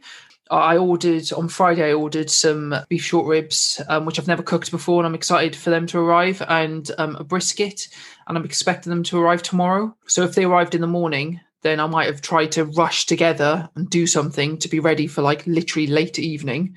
But otherwise, I wasn't really intending to do much this this weekend. But again, this is an example of how quick it can be. Got to quarter to five, and Steph was like, "Should we have something on the barbecue?" And that was when I decided to do the satay burgers because I was thinking, Hmm. right, well, if I do burgers, it'll be quick. I can put it together. I've got mince ready. It'll be fine. But I want to do something different. I fancy something Asian. That's why I did it. But you know th- that that conversation happened at quarter to five, and Steph had hers first because I did hers without the satay mix, and she probably had hers at latest half five. Mm. It- It's very easy and possible to do, particularly Yeah. with a plancha if you're doing smash burgers. I, I, Mm. I keep saying it every week, or I have done for the last three. I cannot recommend a plancha enough to change the cooking experience on a kettle if you've never used one before. Mm. Just opens up that versatility, particularly with how hot you can get that plate. Hmm. So, I mean, for son- you, I mean, for your ribs that you did today, did you? So I saw your plate up. Could have had two or three, quite a modest amount. Did, did everyone else scoff them? So yeah, my, my family are massively supportive of the of barbecue. They love barbecue food. My wife's not even bothered the amount of barbecues that I've got and the extra ones that I want to buy, and she's all for all for that. my kids really like barbecue food as well. So I did two racks of ribs today, and I think I've got two two pieces of two Yeah. actual ribs left. Yeah, yeah. Um, my son is six, my daughter's eight, and between them, they're a rack of spare ribs between them. It's my son's it's my son's favorite, and he just yeah he had five ribs on his own. So yeah, I get I get no trouble at all. My daughter likes to barbecue with me, and she's got her own barbecue. Hmm. So it's it's quite a yeah it's quite a family experience. Oh, good. Yeah. What about what about your your partner? D- Does she like getting involved or like? No, I said she's vegetarian, so she's. So you um, could chuck veggies on the side when you're doing your cooks, She's no? no, she's not. No, not at all. Yeah, I do get do get some uh, you know comments now and again, but you know I can I can you know manage that. I manage that. But in terms of how much I'm you know spending, because I mean there is you know, spending time outside doing it. If everyone else is inside at the weekend, maybe haven't seen me at all during the week anyway, and I'm outside a lot at the weekend cooking. But you know we try and do things together. There'll always be that list of jobs that she wants me to do. For me, it it is a bit of a lone wolf experience. My daughter's not she's not really interested. You know, she's quite got limited interest in food other than quavers and Kit Kats at the moment. There's nothing wrong with quavers. there is no, not, not every day though, but so uh, yeah, it is a, it is a bit of a solo experience for me, which is fine. Really, only pleasing pleasing myself. I just have to make sure that if I am, d- you know, down to do the the family cook as well, that there is something for them to eat at the same time. But yeah, no. So it's a little bit different from from, from others that you that- from yourselves, and you know, you, you see people with you know, their kids are in their videos and all getting you know stuck in, and the whole family's tucking into their barbecue. But yeah, slightly different different for me. So a lot of what I do, you know, some of it, you know, lasts a few days. Some of it goes in the freezer. Try not to waste waste any of it. And you know those pork belly burnt ends, which were in, inedible. do you guys you cook recipes a lot, or are you tending to try and make your own your own dishes? if I'm trying something new, I will generally follow a recipe. And I've got a number of barbecue recipe books, you know, a few of the Weber recipe books. Hmm. So I'll tend to kind of follow those. Although I'm one of those people, if I don't have all of the ingredients, if I can't be bothered to go get it, I will just kind of do it without and just Hmm. make it to the best of my ability. So it, you know, it won't necessarily taste the same. A lot of what I do actually with cooking, I will just, and even if I'm not on the barbecue, you know, if I make a chili or a spaghetti bolognese or whatever it is, I don't measure. I just free pour and just just do it to my own taste. Mm. Really, just a bit of both. Yeah, because people have, have asked me about certain things I've done, not very often, but now and again, and, and I've no idea how much stuff I put in. I just, you say, I haven't, I haven't weighed it out, thinking I need to tell someone that someone will be interested in this. I've just chucked it in, and it's just, it's just come out how it has. And I used to write stuff down when I was learning, and I was, I did, I did enroll on the barbecue kind of course. So James, I don't know if you if you know James from barbecue.com. Um, so no. he kind of did a, or does a kind of a barbecue course for beginners. I didn't join as a beginner. I just I joined for other reasons. But one of the things he advocates is is make take notes, is write write everything down. And I did start to do that, and I kind of just got out of the habit. But it would be useful, yeah, if someone actually said, "Well, how did you make that?" If you've made your own rub, for example, or, or you've made a sauce, or so I made I made I made a sauce last year with um, just with windfall apples from a farm and, and hedgerow blackberries, and I just made it up. It was just you know just on the stove, made it up. I don't know how much of what I put in it. There was a little bit of habanero sauce went in there and, and a bit of sugar, and I don't know I don't know what quantities I used. It turned out really well. You know, it was really good. Yeah, no, I'm, I'm, you know, managed to make enough for a couple of bottles. Try and do it again, you know, sort of in the autumn um, when those fruits are, are around. But if yeah, someone asked me, you know, what what went in it, I'm gonna be able to tell you. I was just curious, because I know some people do. They do buy cookbooks and they go through them quite religiously, cooking on, on you know the, the, the dishes on the barbecue, and it's not it's not something I do. I kind of like you. I will I've got a few to re- to reference if I want to remind myself how I did something before or, or or check on something I'm doing new. But generally, I don't I'm not following recipes, and a lot of the particularly the one pot cooks I do is is very much just to taste. If I think it's if it's not spicy enough, I'll just Mm. show some more chili sauce in there or, or taste sauce. is so important because you can be following any recipe if you if you are so inclined but if you taste it and it's not right for you that doesn't mean that you have to stop because the book says otherwise you have to make it to the best of to your flavor because everyone's palate's different that's what i want to say to you is kind of define recipe so i have a load of cookbooks that i like to read and i take ideas from but i will i'm not the type of person who'd have that page open as i'm doing Mm. what i'm doing but similarly, if I'm doing something low and slow, apart from chicken, where I use the rule um, 75 stay alive, I will always check the temperatures of, of what it need to be online. And if you're doing something like a brisket and you decide, right, I'm just going salt and pepper, but then you're checking online for temperatures to kind of cook to and when you're going to wrap and stuff, does that count as follow, following a recipe? No, no. The question was was if you've got I want to cook a dish. Yeah. I don't know, like what's that? That I can't pronounce it. That dish with tomatoes and eggs in it. Tomatoey Um, eggs. Yeah, that's the one. Eggy tomatoes. um, it's quite it's quite vogue to do it. People have it for breakfast. I can't remember what it's called, Mhm. but it would be, I wouldn't know how to make it, so I would I would go to a recipe and I would follow it through. You know, X grams of this, Y grams of that, and, and do it. So that that's what I would mean. You know, going an actual specific dish to um, to follow it through. But no, I check on temperatures all the time, and then and then it will throw up something with pork, and you know, or pork's internal temperature save has dropped. You know, the, the, the US have dropped it to 145 Fahrenheit now, and I don't know, just kind of a bit slightly confusing with pork, with chops and what have you, and, and, and, and things like that. But no, I do it all the time. Check, check, remind myself what the safe internal temp of something is. Yeah. Yeah, me too. Should we do a bit of barbecue bingo? I think it's that time, isn't it? I think it's that time. To me, from what you've been saying, I think a signature dish is pulled pork. But correct me if I'm wrong, please do. Uh, for me, to be honest, I don't think I, I don't think I have one. I don't do pulled pork that often. Then may I Yeah, suggest um, something? If signature dish comes up, I want you to do a bread and butter pudding on the barbecue. okay. Okay. Can you see the wheel? Veggie meal would be like a busman's holiday. Okay, so I'm going to spin the wheel, and if you're not if you're not familiar with the barbecue bingo, so we'll spin this wherever it lands on. If you could then take that challenge, go away, cook something for us, tag us in on uh, on Instagram and for Facebook.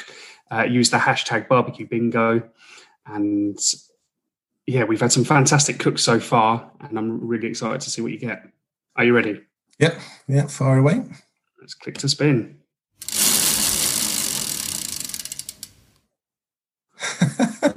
Marmite.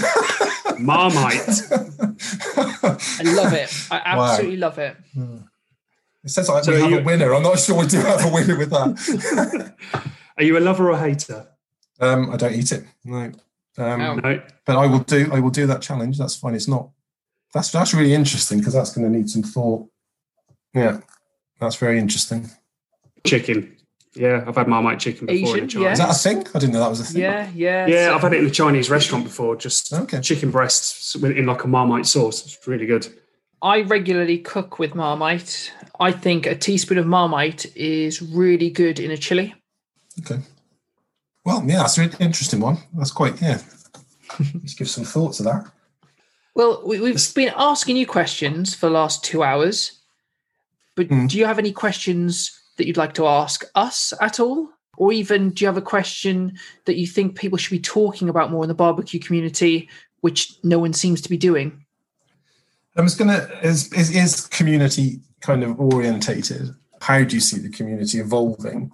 I know Dan, you've sort of said on one of the previous broadcasts about you don't think there's enough talk and conversation. And do you think that would need to take a different medium to say Instagram lives? And, and how do you see the, the need for that conversation fitting in and, and, and evolving as the community grows? Recently in the UK, there was an article in The Guardian about uh, British barbecuing and it was with um, John Torode and um, the other guy from MasterChef, kind of saying British barbecue's awful. It, it's all about kind of um, black on the outside, raw on the inside, plastic utensils. It's not good. Stick to what you're doing. Now, I felt that was done a bit tongue in cheek, and it was also done to sell a magazine, a magazine, a newspaper, and sell a read. But what I liked about it was that it actually got people talking passionately for about a week. Now, mm. it wasn't even necessarily in Instagram lives. Loads of people put up posts talking about how amazing British barbecue is, how the community's been growing, how they've been so inspired over the last year. And some people got so passionate and angry about it that at later dates they took their posts down and I personally loved the passion in the original post. I won't name names because they obviously took them down for a reason, and some of them were quite big profiles. But that was an example of where there was a wider discussion about barbecue rather than just look what I've done here, look how pretty this picture is. And I really enjoyed that.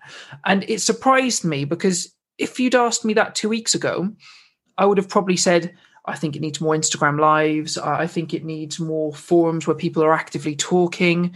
Um, and that's is a big reason why we did the podcast. However, that opened up my eyes to the fact that people can have discussions on Instagram through posts which I hadn't considered before because it is such an image heavy social media format. Mm. But conversations were opened up there. I just I, I can't quite see how you start those conversations without that type of news story first. Without but, dropping a grenade into the middle exactly. of it. Exactly. Yeah, yeah, but yeah. I do think that's the next evolution. So hmm. people mm. are being inspired by what they're seeing people cook and how they're cooking it. They're learning from what people are doing. But I personally think the next step is people almost just saying, What are you cooking this Sunday? What meat have you got? How are you looking to cook it what's your favorite setup hmm. how mm. just just those kind of open questions and more of a forum going on mm. whether instagram is the correct social media outlet for that type of conversation is yet to be seen mm. but i think that's the next step hmm. personally what about you owen uh, yeah i kind of agree with what you what you're saying and i think this this summer is going to be quite interesting because um, obviously a lot of the growth of the community has happened over the last 12 months. Mm-hmm. And I think as our, our freedoms become or come back to us, I think actually uh, conversations will naturally happen when people can start meeting up again, can start having cooks together, you know, festival, you know, f- smoke cooking festivals, barbecue competitions and stuff yeah. start to get back on on track actually there's going to be a bit more physical uh, interaction, which will naturally then spill over into social media, into podcasting, into into newspapers and magazines. And also, obviously, there is a great magazine at the moment, isn't there?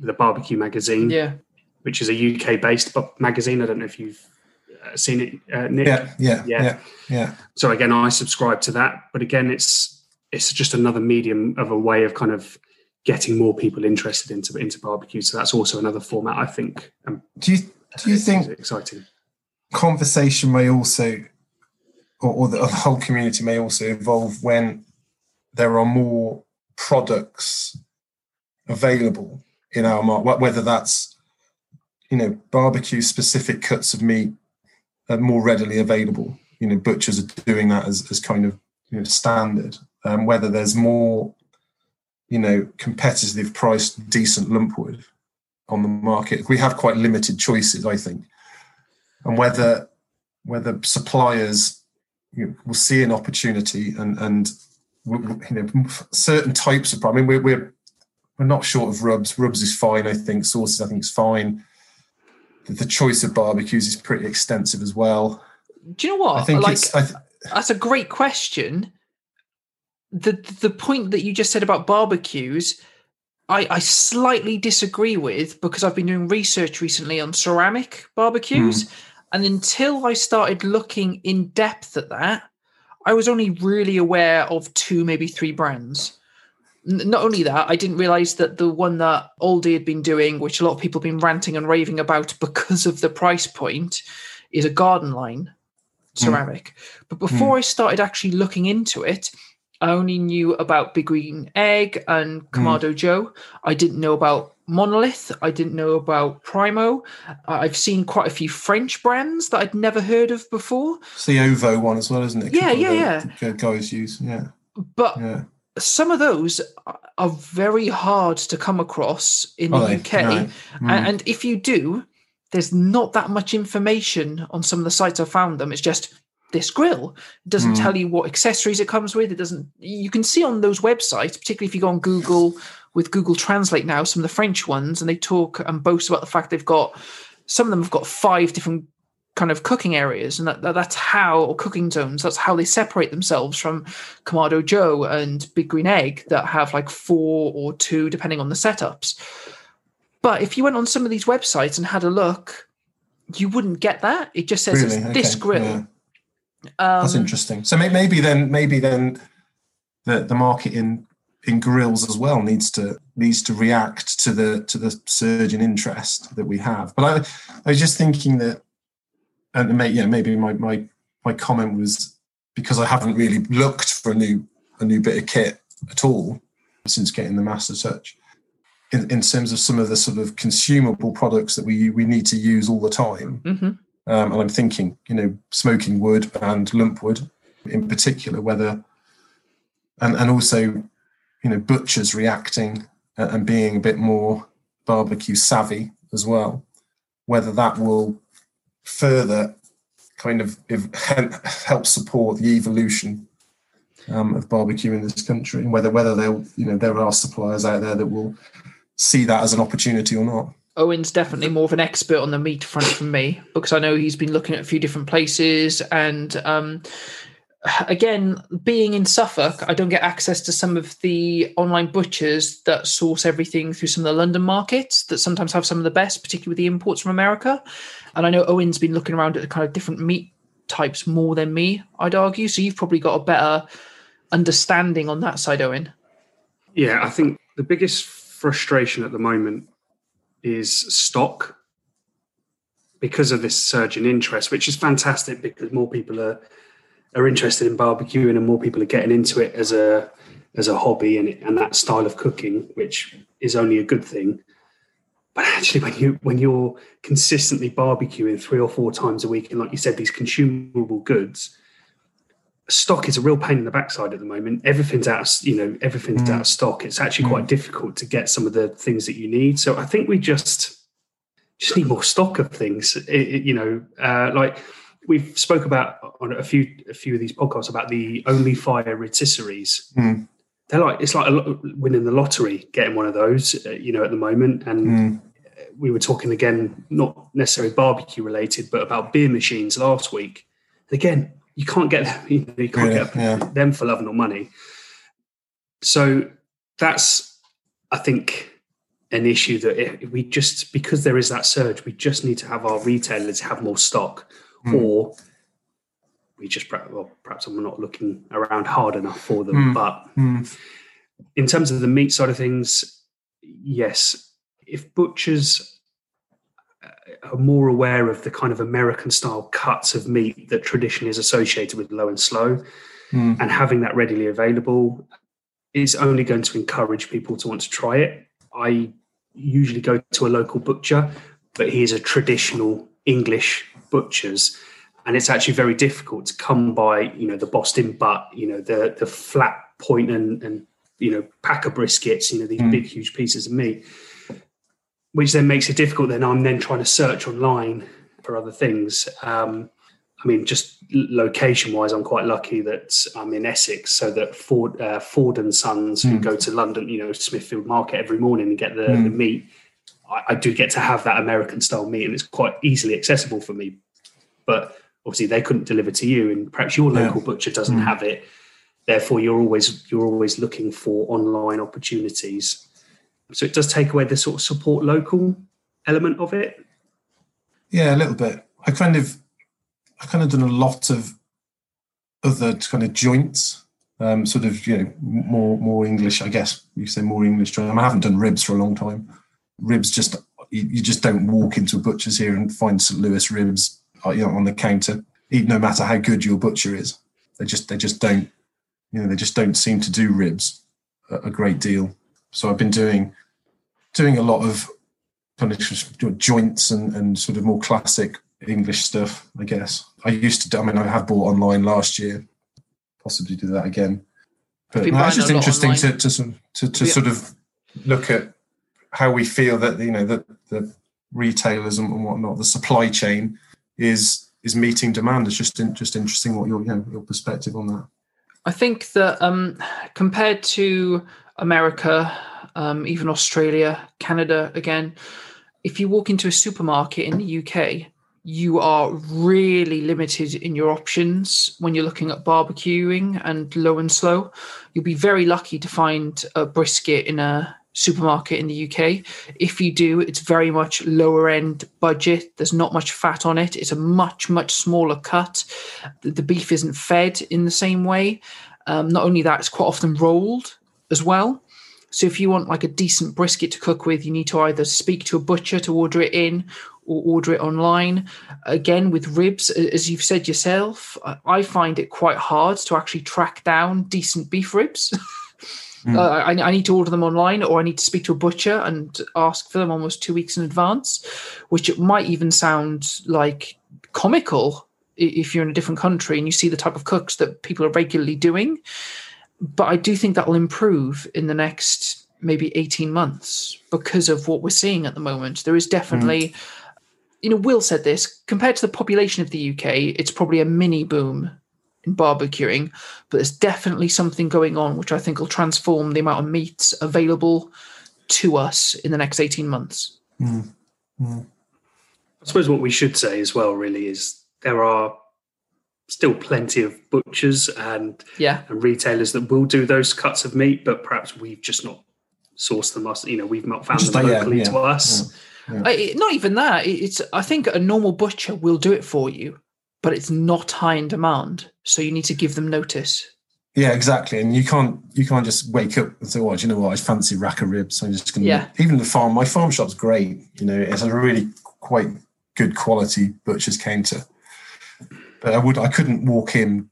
They wouldn't have you know a nice rack of St. Louis ribs there waiting for me to just to buy. You know, which is, and I'm not sure we we, we perhaps wouldn't mean that never get to that point but I don't know. Just I'm just kind of yeah, how there's an whether that whether they think there's an opportunity there, or as, you said, is, is it just a mini boom and, and perhaps it's it's it, it's peaked.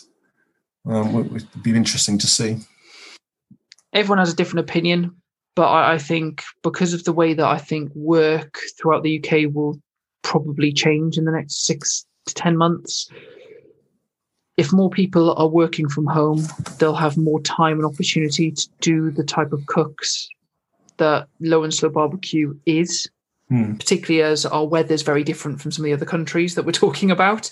But if you're working from home more, you've got the opportunity to chuck something on at lunch and it be low and slow, and then it'll be ready for you after you finished work, mm. which if you're in an office Monday to Friday, you just don't have time to do. Yeah, yeah, yeah, yeah. Yeah, it's a fair point. Yeah. I think I think the, the, what you mentioned earlier about will we ever get to that point where it is just readily available everywhere? I probably think not.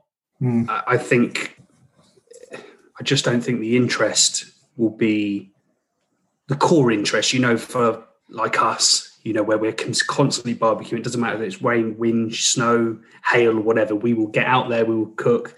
If it's a Monday, Sunday, whatever. Mm. I suppose fundamentally, probably not enough people in the country would be willing to do that three or four times a week, you know, every single month of the year. So, you know, naturally, bigger retailers, let's say a Tesco's, uh, you know, Waitrose, etc., their focus for barbecue is probably May through to to August, mm. and and that's that's when the demand's highest. That's when they cater for it the most. So yeah, yeah. Well, Nick, sorry, I brought the mood down. no, not all. not no. all. I, th- I, think it's a good conversation, uh, and I also want to say thank you for taking two and a half hours out of your Saturday to spend the time to sit down and talk to two grumpy guys who love barbecuing. Not be grumpy. um, we can be, um, and um, give your two pence on it. It's been great speaking to you, and not only do I wish you all the best in the future, but I'm sure we'll probably have you on again because there's still so many things that. No, yeah, that'd be good. It'd be good to have a have a catch up. Yeah. Thank you so much. And do you want to give Thank you yourself both. one last one last plug to anyone who's listening, how to find you and see what you're doing? Oh yes, I um. So I'm, I'm really only on Instagram. Um, PitNick barbecue, mostly weekend cooks. So most of my activities at the weekend, as we've we've, we've spoken, I you know mainly put post on my on my grid, as they call it.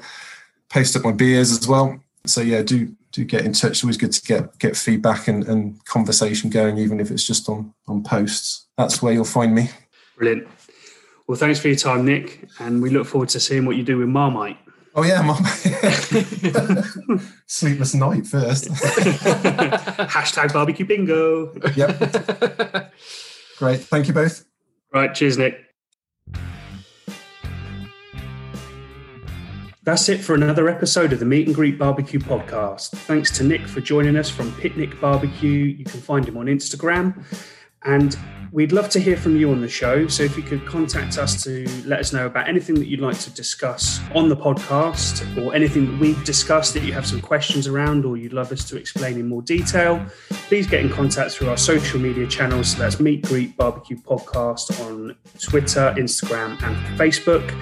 Uh, you can email us on meatgreetbarbecuepodcast at gmail.com and check out our new website, meatgreetbarbecuepodcast.com. Also, we'd love any reviews and for you to like and subscribe. And until next time, keep on grilling.